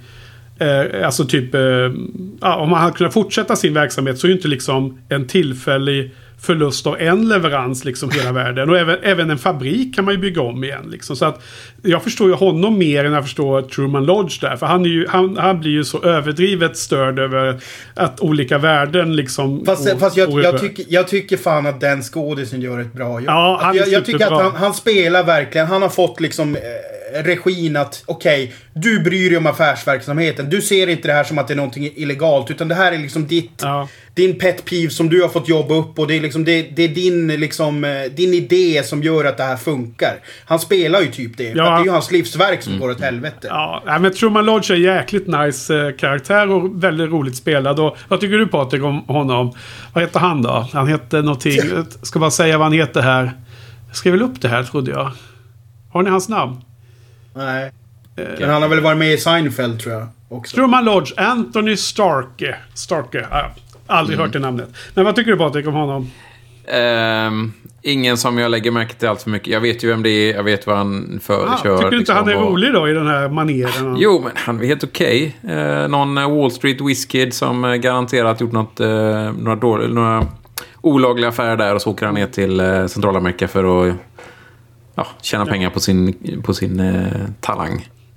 Ja, okej. Okay. Ja, nej, jag, jag, jag, tycker han är en av de uh, lustigare i den här filmen. Så det, där, uh, han poppar ut lite mer för mig. Och när det gäller de här liksom... Uh, pengarna som går i rök. Alltså det får en att tänka på den här uh, storyn som finns om en real life uh, stor knarkhandlare i Sydamerika. Escobar heter han va? Att det fanns någon story om att han satt och uh, i, i en jäkla cabin någonstans. Och eh, dottern var väl typ förkyld eller sjuk, influensa. Och eh, han satt och eldade upp eh, pengar, dollars, för att få en eld så att, så att hon skulle bli varm. Och att det liksom det finns så himla mycket pengar så att det, det, är liksom bara värdet av pappret till slut som går att elda. eh, har ni hört, hört den, den storyn? Eller? Nej. Nej någon, någon, någonstans. Okej, okay, men eh, mer då Patrik. Vilken är nästa karaktär? Alltså, du nämnde du... ju Dario här. Och, ja, just det. Och, um, Fan vad äcklig han är. Han, han, gör slime han är alltså. Han, han gör ju det hur bra som helst. Det märks ju att den här killen kommer gå långt liksom. Ja, jag, gillar, jag gillar ja. speciellt hans sätt hur han drar och håller sin kniv. Liksom. Jag vet inte om ni tänkte på det, men han, han håller den på ett visst sätt. Liksom. Eh, ja. Jag gillar det. Men, och den här tungan på den här guldtanden också. Han håller på och så suger på sin guldtand. Lade ni märke till mm. det? Nej, in, inte så det jättenoga. Men nu, det, det är många små, små tics han har för sig. Och kniven tänkte jag inte på. Men jag, jag... Nej men det, det lustiga med kniven är att när jag kollade på behind the scenes. Då är grejen att kniven ska vara alltså, lite mer som en gadget. Eh, alltså att det, det, det är ungefär som i Taxi Driver. Du vet att, han, att man drar, Jaha. drar fram kniven liksom. Så den sitter Men det är i ingen- ärmen. Ja, precis. Att det, den sitter på skenor. För att han berättar Ja, att, att det, var, det, det, var en, det var en sån em, grej. Så att han höll ju på att skada sig själv flera gånger av misstag. Okej. Ehm, och och det, det lustiga är att det är filmat som att, man bara, att han bara drar fram en kniv. Eh, Ja. så att jag har ju aldrig ens fattat det där. Så att när han säger det där så... Ja, okej, it makes sense när han uttalar det så tydligt. Men det är ju ingenting som kommer fram i filmen riktigt. Nej, verkligen Nej, inte. nej. Ja, men visst, visst är han bra eftersom han sätter sådana minnen. Alltså det är ju... Eh, länge sedan jag såg den här filmen senast. Och det, är ju som, det är ju de här tre scenerna som man kommer ihåg mest från det här. Och det är ju när Leiter eh, blir torterad i inledningen. Det är ju när Bond är på det här bandet och ska Ja. riskera att ramla ner i det här hemska. Som sen då eh, Dario. Hela den scenen runt när Dario dör. Plus när, eh, när Pam eh, lurar eh, professor Butcher där. Det är, den, det är de tre scenerna jag kommer ihåg från filmen. Ja, det är en bra scen allihopa. Ja.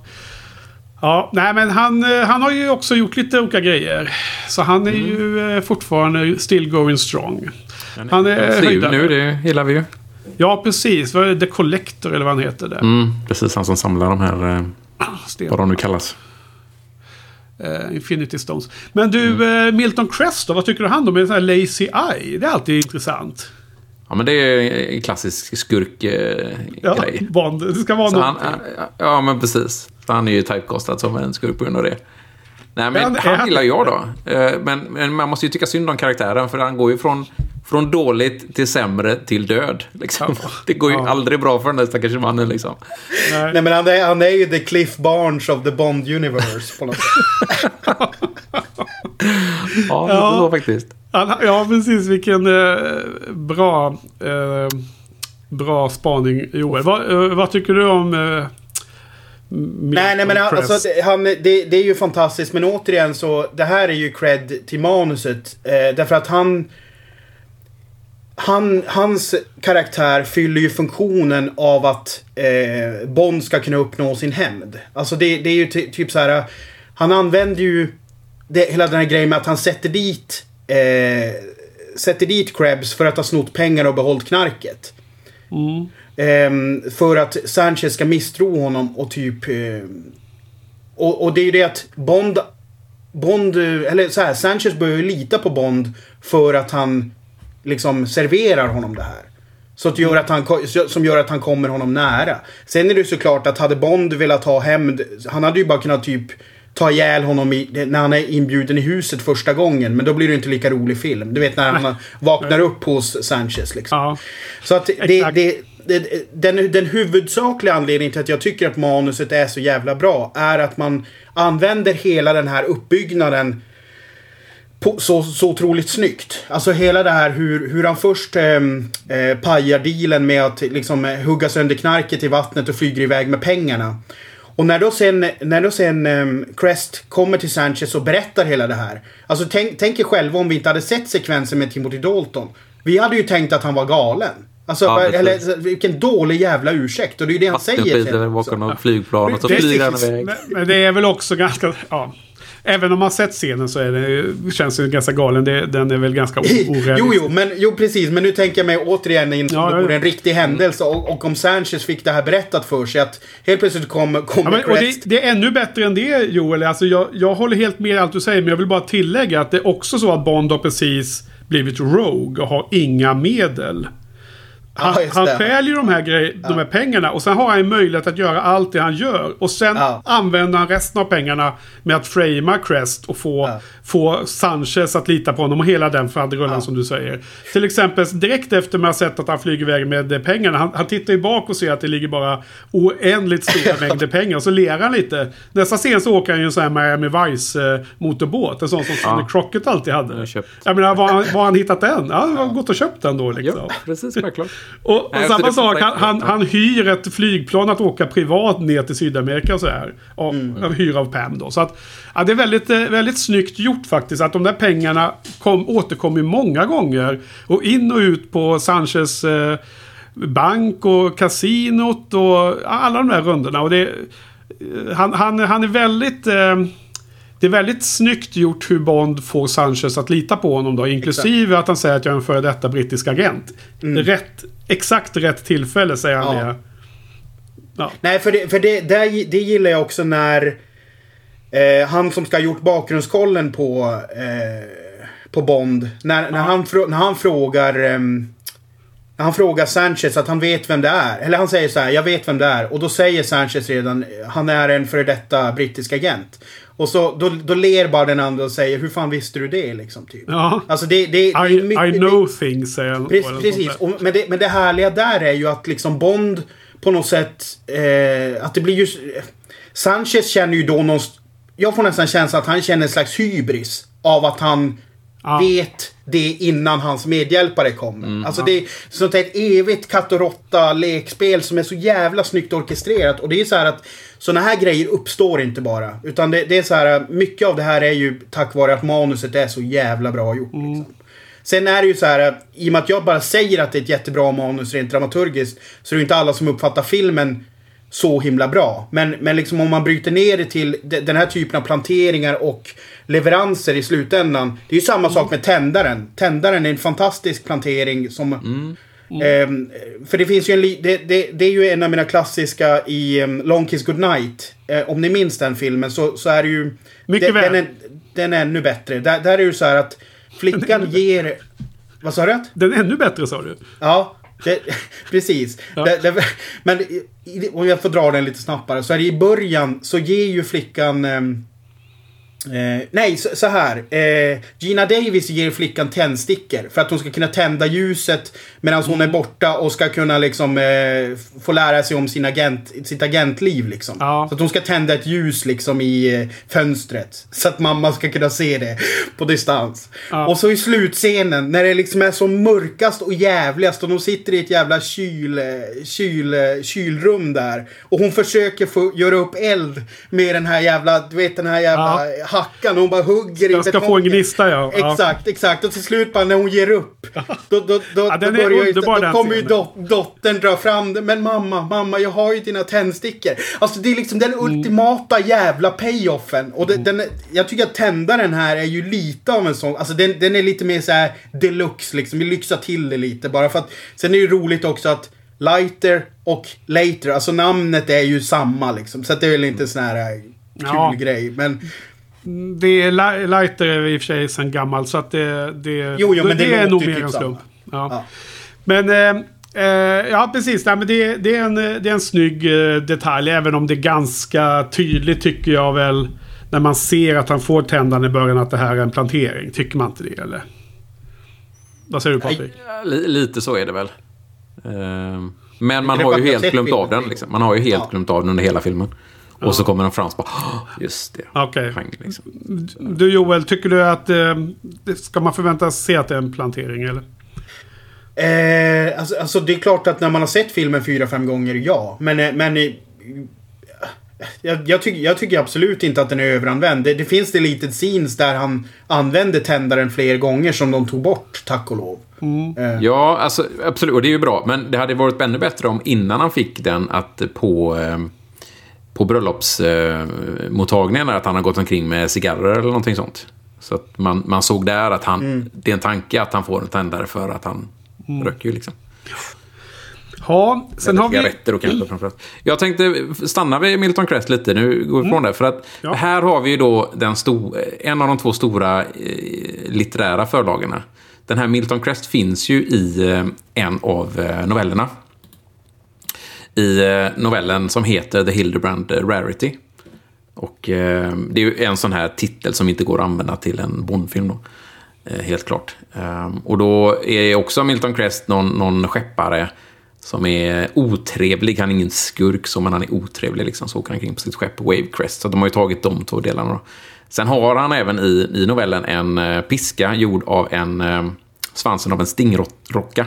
som han slår sin fru då. Och det är ju då den här piskan som eh, Sanchez använder mot eh, Lupe.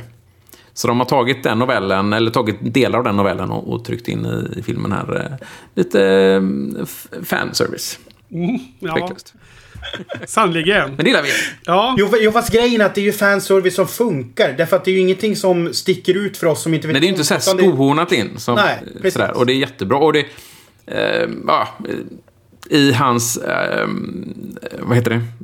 Ställe där han... Eh, man har en massa akvarium och hajar och, och andra sådana fiskar. Och, eh, den biten kommer ju då från den andra eh, i, litterära i, i förlagan. Key West där ja. Ja, men precis. Eh, Den andra litter- litterära förlagan till den här filmen är ju Leva Lotta död, då, där de tar vissa delar som inte har varit med i filmen innan. Och, och där var just det, det nämnde jag i, i den podden tror jag, att eh, skurken i den filmen smugglade ut guldmynt genom att stoppa dem i botten på akvarier. Och här är det ju knark då. Eh, och det lustiga är ju just att i död så blev det ju från guldmynt till knark. Så det, det finns en annan lustig koppling som vi kommer komma till snart där eh, mellan de, den boken och den filmen och den här filmen. Men låt oss Ja. gå vidare. Ja, Vad har vi mer för eh, skurkar?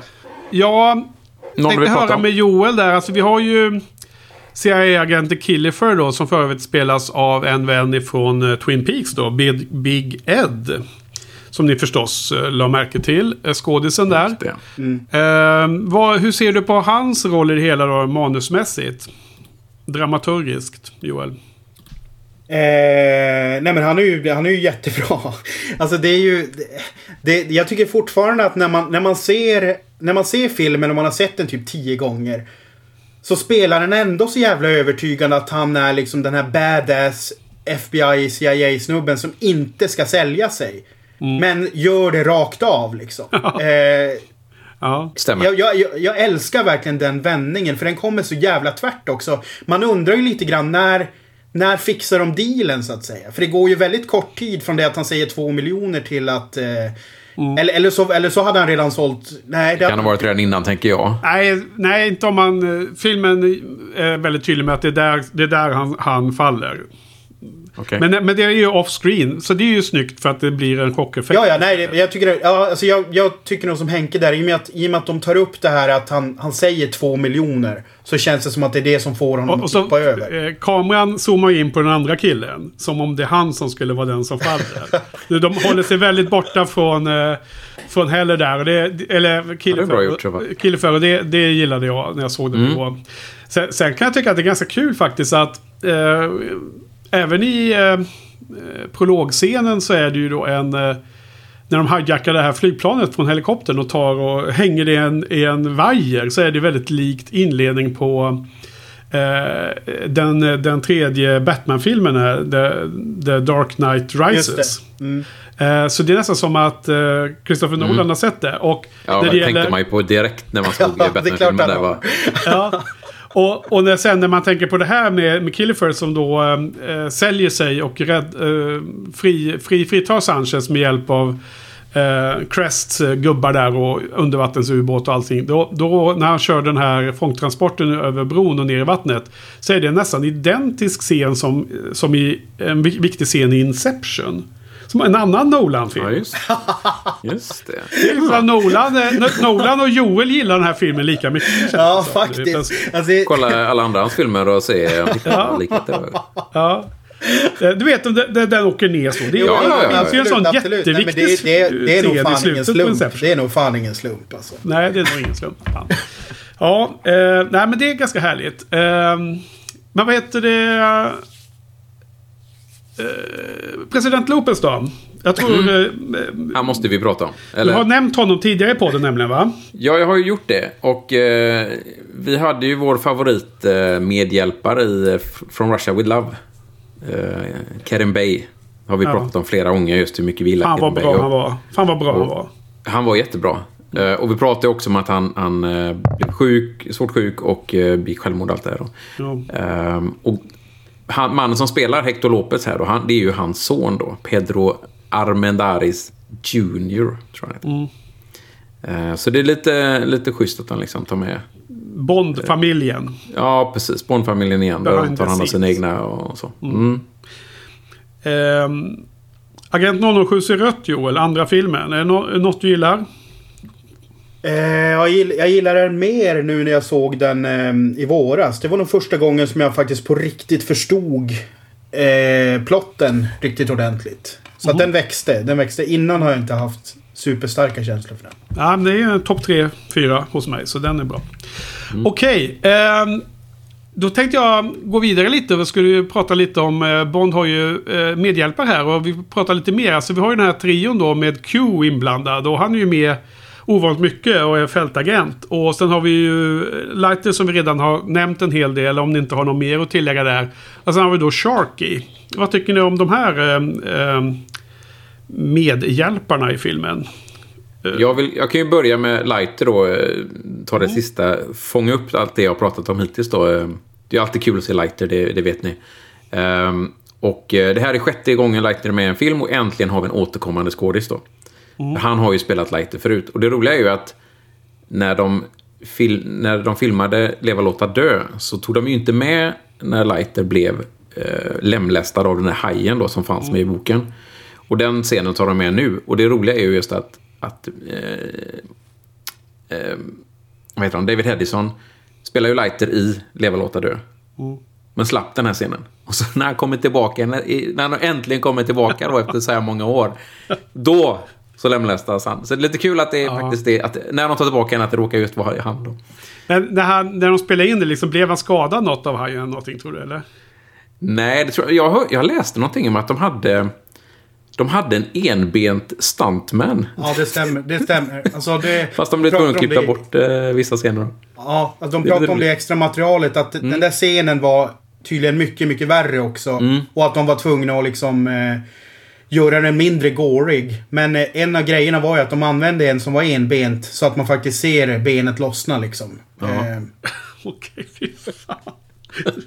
Jävla Ja, men det är ju- idioter. det är ju ett problem Hur som fan tänkte de då? då? Den här filmen är ju... Den här filmen är ju jättebra ju. Den Ja, här filmen är ju verkligen mycket, mycket mer gory. Eh, Så, den, eh, åldersgränsen på den här filmen är mycket högre än alla andra Bond-filmer liksom. Ja, okej. Trots att de klippte bort bland annat Ja. scenen. Ja. Du då Joel, nå- något du vill eh, eh, dyka ner i gällande medhjälpare? Nej, alltså det, det är ju... mm, När det gäller medhjälparna så är ju det uppenbara är ju Q. Liksom. Ja. Det, det här har jag ingen källa på. Det här kanske Patrik kan eh, verifiera eller inte. Men jag har har för mig att jag läst någonstans att Qs speltid i den här filmen är typ mer än vad han har totalt i alla andra filmer.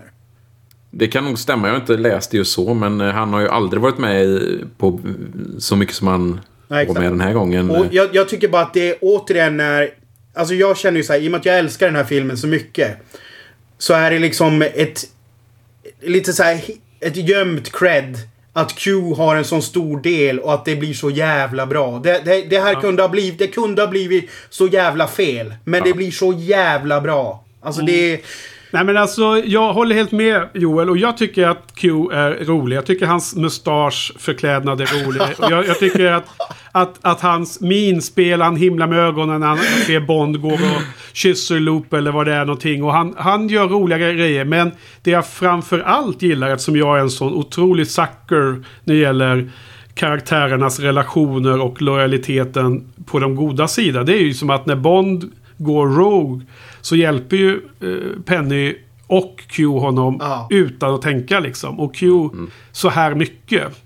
Det är, som, det, det är som att han kommer ut ur sitt skal och eh, han går all in att hjälpa eh, Bond. Och det älskar jag. Den, den, den lilla grejen liksom.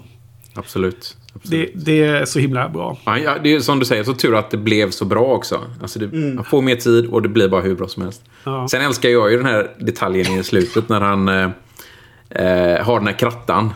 Ja. Och så använder han krattan, sen slänger han den bakom sig. Så många gånger som Q har sagt åt Bond, han är så jävla vårdslös på fältet liksom. Ja. Och behand, liksom du måste behandla mina uppfinningar bättre liksom. Så gör han samma sak själv liksom. Så jävla Ja. roligt. Jag vet, jag, jag reagerar också alltid på den. För att jag känner bara, nej men varför slänger du? Du kan ju använda den någon annan gång. Liksom. Ja. Nej men det är just det att han har eh, eh, klagat på Bond ofta innan. Det tänkte jag inte på Patrik, men det är ju Jo. superroligt ju. Det, ju, Ja, visst. det gör ju den scenen helt och hållet. Ja, ja men det är bra. Eh, till sist när det gäller karaktärer. Eh, den här eh, Wayne Newtons lustiga eh, sektledare, eller vad fan han nu är, eh, Professor Joe Butcher. är, är, han, är han bra, är han rolig eller tar, tar, tar, eh, tar han ur er ur filmen med den här lite annorlunda inslaget? Där. Vad säger ni? Funkar det? Flyger det eller flyger det inte?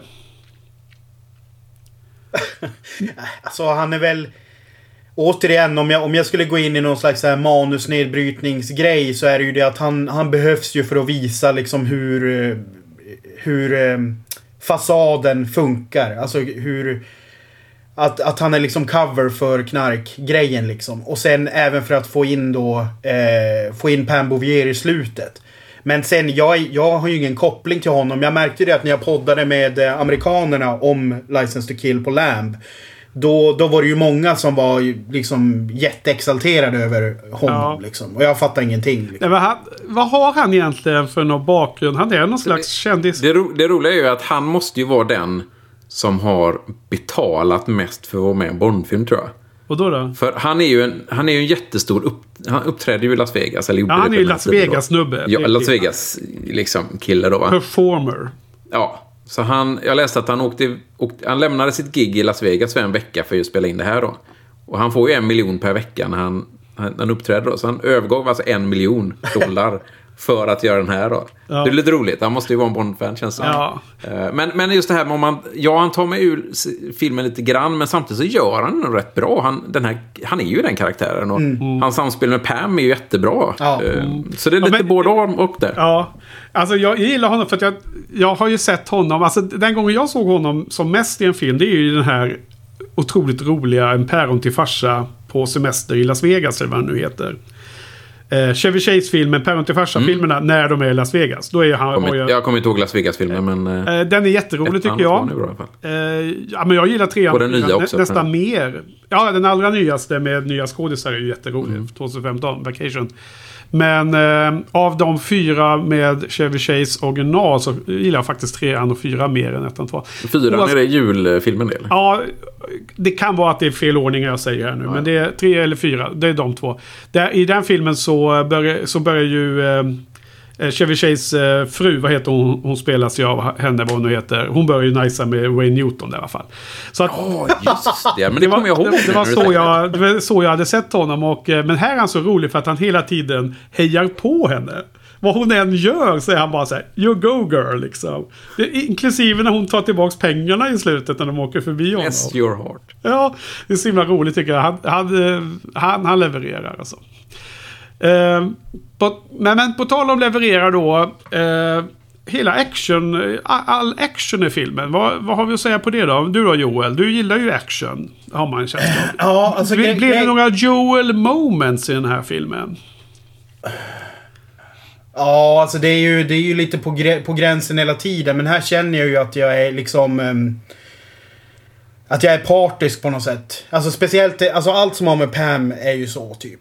Men det, det är ju antagligen för att jag har en jävla crush på henne av någon jävla anledning. Men det, det sjuka är att jag såg inte den här... äh, När jag var relativt ung. Utan jag såg nog den här filmen för första gången för typ 10 år sedan. Så att jag har liksom ingen nostalgi att skylla på riktigt. Men, men om, om man ska hårdra den scenen som fick mig mest känslomässigt berörd av minsta lilla medel när jag såg den den här gången.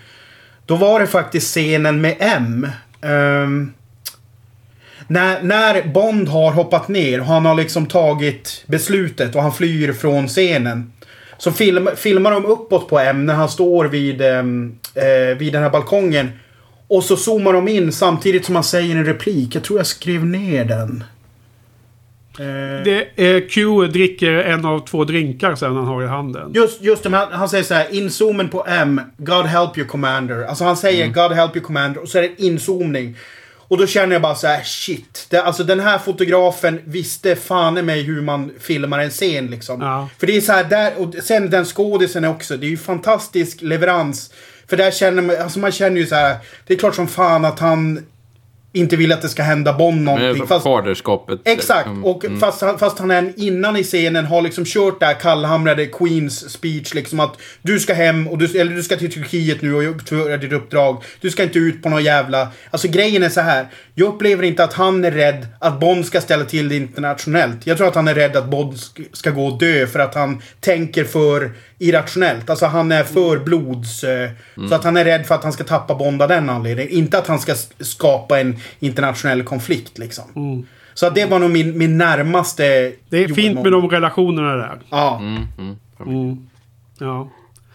eh, men eh, Patrik, eh, det är ingen här som har vågat nämna denna stunt med långtradare och allting. Vad säger du om actioninnehållet i filmen och inklusive den?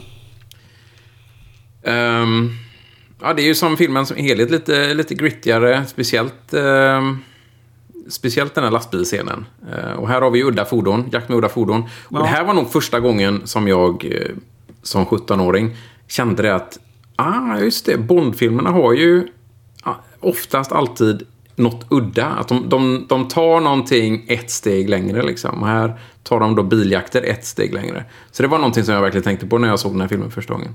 Och det var något positivt eller? Ja, men det var det. Alltså, det gör ju Bond-filmerna lite, lite mer speciell än andra filmer, så att säga. Ja.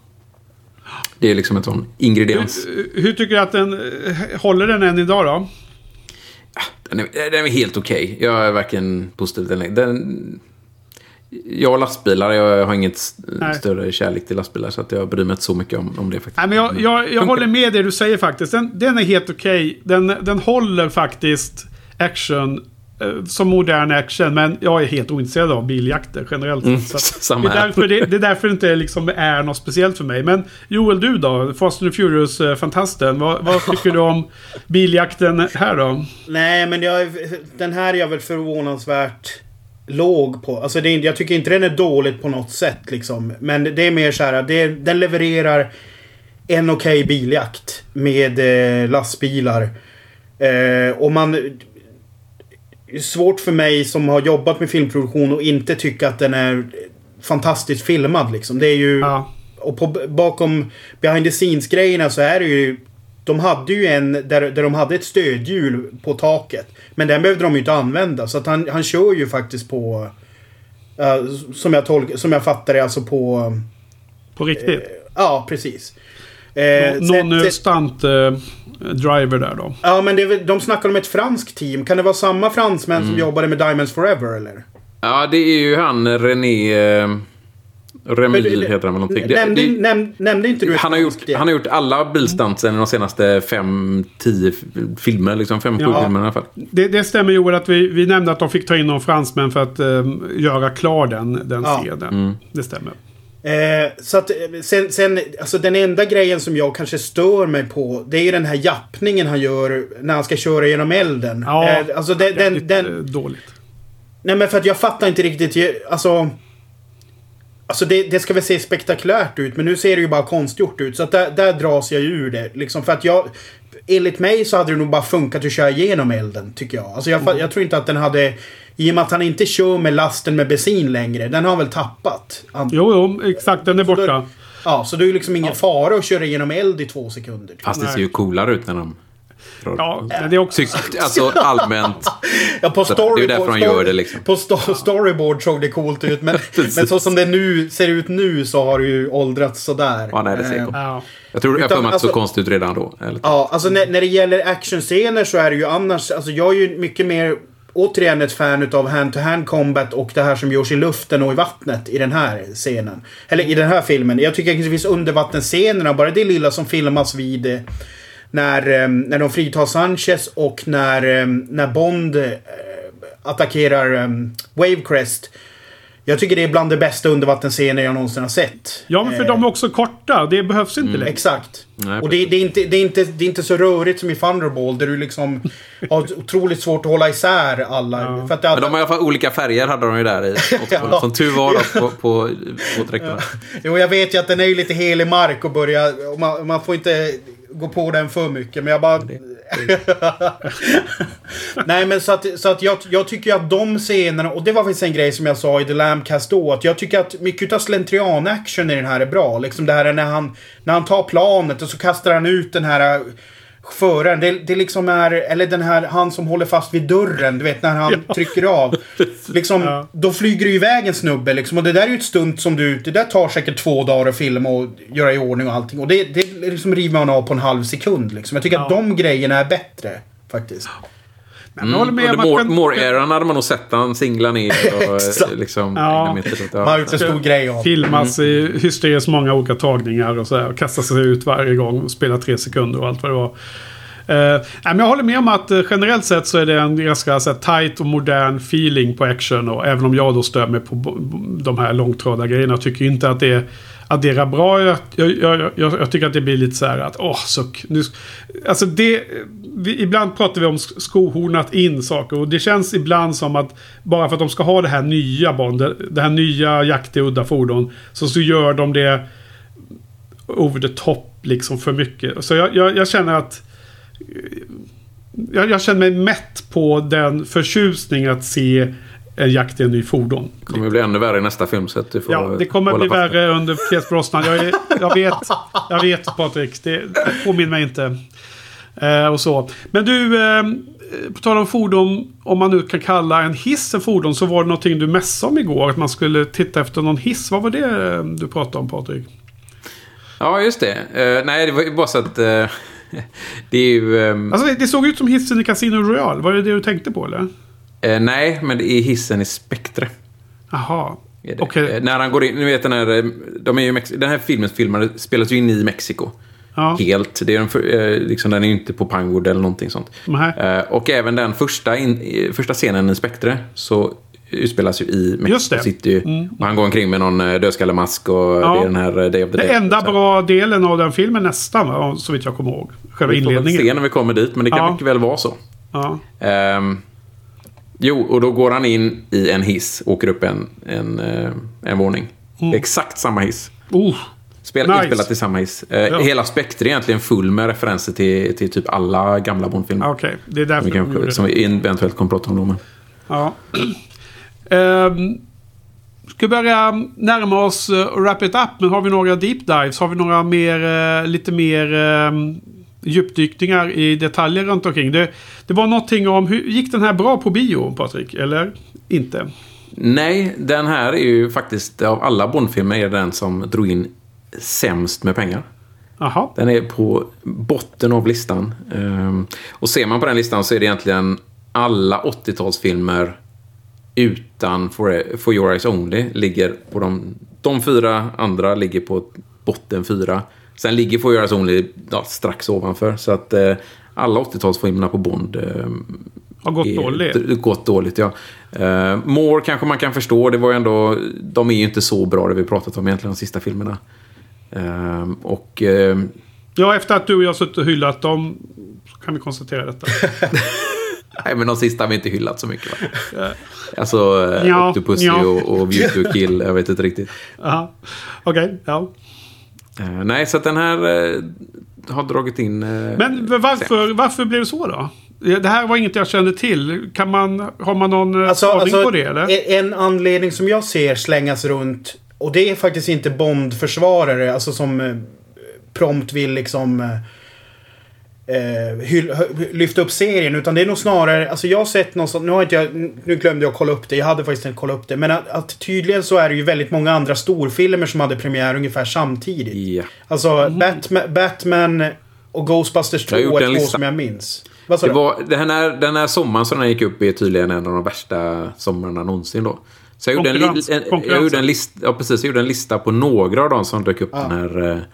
Eh, eh, nu ska vi se, var hade den listan någonstans? Den har vi här då. Eh, samma, samma, samma sommar då så dök eh, Dödligt vapen 2, Batman, Indiana Jones 3, eh, Star Trek 4. Det är kanske den mest populära Star Trek-filmen som har kommit.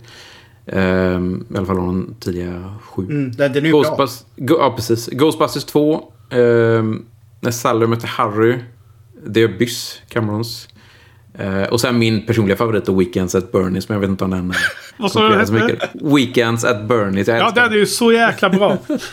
Men det, Det var, var i alla fall det är tydligen Ja. sån här legendarisk sommar där det var Ja. hur mycket som helst. Och vad jag förstod det som, eh, den här var ju till för att slå i USA. Det var ju liksom gjord för den amerikanska marknaden.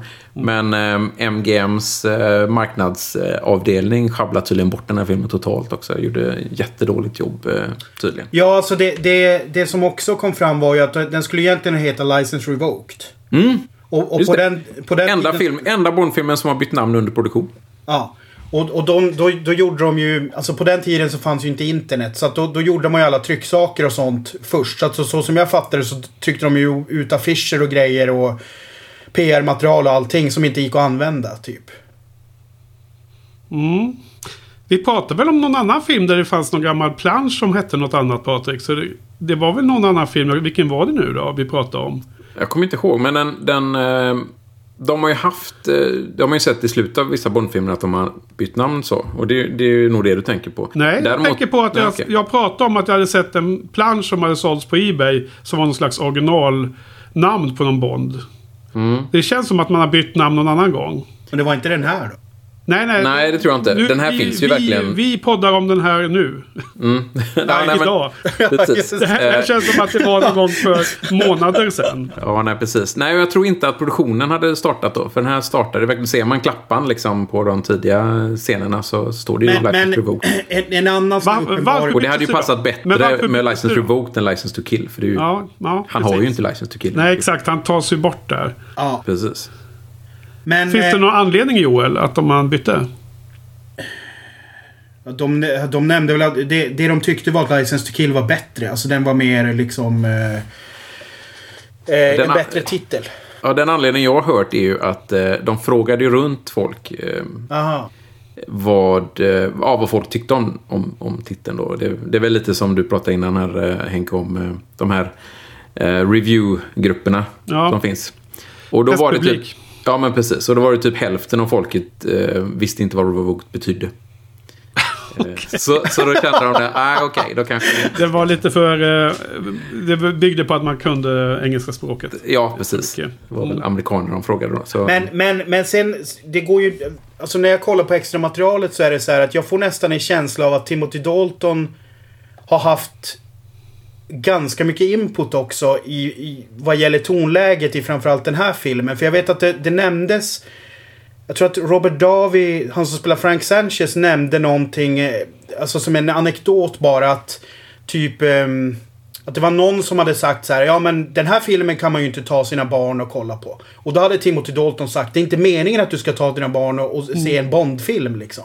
Nej. Och ehm, sen en annan grej som var också att Dalton var väldigt tydlig i extra materialet att han tyckte att det fanns bra, bra Bondbrudar exempelvis från 60-talet. Men att han faktiskt på 70-talet tyckte att de blev liksom poserande våp mera. Alltså han säger det på ett finare sätt liksom. Men...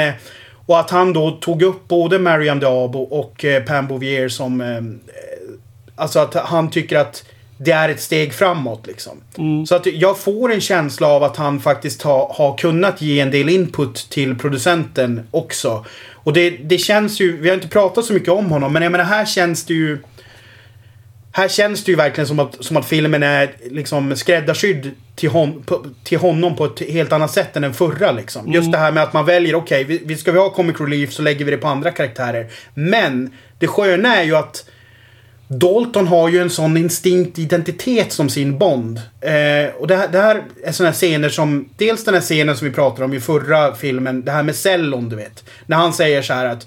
Eh, Nej, här ska inte hämtas någon cello. Klipp till, de är och hämtar cellon. Han Ja. ger med sig liksom. Och nu var det en liknande scen här när, när Q har kommit. Och de ska dela upp rummen. Och Pam Bouvier går bara iväg och tar ett rum. Och så inser han att han måste sova med Q. Och så säger han så här, jag hoppas att du inte snarkar Q. Q. Ja. Grejen, grejen är ju att skillnaden är ju, hade det här varit en Connery eller Moore-film. Då hade ju de sovit med bruden. De hade ju inte sovit med Q. De hade ju gått in med, ja, och sovit med bruden. Medan Daltons Bond får ju sova med Q. Och alltså de, den humorn i, de, alltså i, i den, hur han liksom positionerar sin Bond tycker jag faktiskt är jävligt fin. Ja, jag tänkte faktiskt eh, nämna den scenen eh, vid något tillfälle, lämpligt tillfälle. För att Eh, just en av de sakerna som jag gillar med, med samspelet mellan de två, Pam och, Ja. och Bond då, är ju att han använder ju sin drinkbeställning precis innan som en avsnäsning till henne. Ja, att, och, och det är ju antagligen därför som hon är Ah, så riktigt kall Mm. i- här då. Men de funkar så bra ihop liksom. Och, och det är väl sällan som man ser en drinkbeställning användas på det sättet. Mm. Det är jättebra gjort alltså. Det finns, eh, det finns en del eh, detaljer i det här manuset som eh, överraskar när man börjar detaljstudera det. Det är som Joel Nej. pratade, pratade om i början här av poddningen. Ja. Nej, alltså Bra. för mig, det, det är klockrent liksom. Och det, jag, jag tycker det är... Personligen så tycker jag att det är synd att filmen inte får mer cred än vad den får. Sen, sen vet jag att det finns... Ungefär som eh, att det finns eh, en, en gömd grupp som gillar Buffy väldigt mycket. Som kanske inte är... Alltså, få, Är vi Ja, alltså, gömda, det, det, Henke? jo, men det, eller, den kanske inte är gömd längre. Men jag, har- jag har ju varit closet Buffy-fan länge innan jag kom ut liksom. Eh, så, så det finns säkert Nej, jag, jag kan hålla med dig Joel. Eh, när jag drar upp eh, Buffy för mina vänner så får jag jävligt konstiga blickar. Exakt. Precis, men grejen är att jag, jag har ju... Från, från, nu har jag ju gått från stadiet till att skämmas, eller inte skämmas, men att så här, okej, låta det bara gå förbi. Utan nu är det ju så här, nu, nu har jag gått över till stadiet att okej, nu ska jag verkligen få dem att förstå hur jävla mycket jag älskar den här serien och att de också bör se den. så att, Men jag kan känna igen mig i det tankesättet kring den här filmen, för jag tycker faktiskt att den förtjänar lite mer plats och utrymme och jag känner att den blir lite väl mycket så här, äh, det är inte den riktiga Bond-filmen liksom. Den är så här, den är liksom Miami Vice-Bonden som var lite speciell på slutet av 80-talet. Jag tycker att den avfärdas lite för enkelt. På det sättet. Jo, Ja. jag kan hålla med dig. Eh, det, för den är ju riktigt bra. Det är Den ju- är lite annorlunda. Det är, folk är idioter, Joel. Det är bara att, att inse det. Så är det, så är det. En sista anledning bara varför den gick dåligt på, på Box Office har vi pratat om innan. Att eh, den var ju mer gritty, fick en högre åldersgräns och eh, de tidigare, framförallt Moore-filmerna, har ju väldigt unga människor även sett de här Bond-filmerna. Precis som eh, Dalton då svarade på att det, det, den är inte till för dem. Och då tappar de ju ett antal år, så att säga. Eh, ålders, så att, det är också en anledning till varför den går så dåligt. Men jag menar, bara- men den, den går ju sämst, men jag menar samtidigt så jag läste att den, den, den drog in, eh, vad var det jag läste någonstans här, den drog in 156 miljoner dollar tror jag och den kostar 36 att göra. Så det är inte så att de går dåligt på något sätt jämfört med... Nej. Liksom, De behövde inte lägga ner franchisen i alla fall. Nej, verkligen inte. Visar sig. Men var, varför eh, avslutar de med honom då? Varför fick inte Timothy Dalton jobba vidare? Eller var, ville inte han? Eller vad, vad var det som hände egentligen? Ja, det får vi väl ta i nästa på tänker jag. Ska vi ta Men- det nästa? Ja, men det kanske... Ja, men fast sam- det, fast det får bli en cliffhanger till nästa vecka. Ja, men precis. Men samtidigt så var han ju faktiskt Bond. Det, det, det kommer ju ta ganska många år nu till nästa film. Av Mm. vissa anledningar som vi kan prata om nästa eh, ve- vecka då. Eh, Men han var ju Bond hela den här tiden. Det var ju inte så att efter den här filmen så sa han nej. Utan skulle han gjort en Bond-film under den här perioden så var det ju Timothy Dalton. Så Timothy Ja. Dalton har ju varit Bond under väldigt många år. Även om bara två filmer. Men då, då, får, då får det bli en cliffhanger. Det, det låter som att det är något som eh, passar. Vi, vi, vi ska wrap it up här. Och, Ja, vänta, Hur- jag, jag, har, Ja. jag har en grej som jag vill ta upp Absolut. också. Och det, och det är faktiskt en sak som jag tycker de... En missed opportunity. Och där, där jag känner att... Hade man ändrat på någonting, och det här är det skulle faktiskt kunna gå att ändra på eh, helt och hållet. Och det är scoren. Jag tycker scoren är otroligt dålig. Alltså ja, soundtracken. Michael Cammons eh, Ja. music score. Ja. Eh, det, dels, dels så är det, det, det som jag har börjat uppskatta när jag kollar om Bond-filmer nu. Det är att man... När den här Bond-musiken används för första gången i filmen så är det ofta vid ett väldigt bra ögonblick. Nu minns jag inte de här, men, det, men ni har tagit upp flera Ja, gånger. Bond, verkliga Bond-moment. Eh, Exakt, precis. Och här, här så bränner de det typ i början med den här när de, när de flyger fram em, eh, mot Sanchez. Det är liksom, då, då kommer den... Det är, liksom det, det är som en så här för tidig utlösning lite grann. Eh, och den används inte ens korrekt liksom. Ja. Nej, de, de överanvänder den skulle jag vilja säga. För den Just det. Den, den, den gillar man ju inte. Nej, precis. Nej men alltså man vill ju ha den att den kommer på... Alltså nu, nu minns jag, jag skrev inte upp det exakta ögonblicket men det, det är ju något så här typ... Du vet när han kommer upp ur vattenytan när han, när han liksom åker vattenskidor eller någonting där. När, liksom då, då är det så här Bond-grejen bara kommer. Ja. Eh, Nej, den är med vid jättemånga tillfällen i den här filmen. Ja. Faktiskt. Den överanvänd och på fel plats. Ja, men det är Men, men, en bra men sen, sen så tycker jag generellt liksom att soundtracket överlag är så jävla generic och liksom intetsägande. Eh, sen tyckte jag det var inte intressant. Eh, alltså det, det, kän- eller, ja, alltså det, det känns verkligen som typ så här, ja nu ska vi ha, nu kör vi en gangsterrulle, nu ska vi ha liksom det som är på modet just nu. Och det, det blir inte bra tycker Nej. jag när jag sitter och lyssnar efter det. Och det var så jävla konstigt för att under en stor del utav den mest klimaktiska delen utav um, lastbilsbiljakten så är det ingen musik. Nej, fast, fast det är Bond-temat. I, Ja. För grejen är så här. Eh, Sanchez skjuter kulspruta mot, eh, mot Bond som är på tankbilen. Då skjuter han i Bond-temats toner.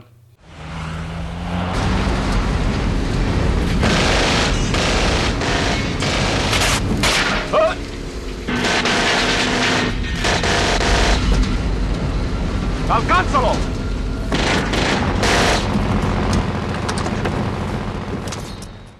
Det är helt galet. Det, blir jättedåligt.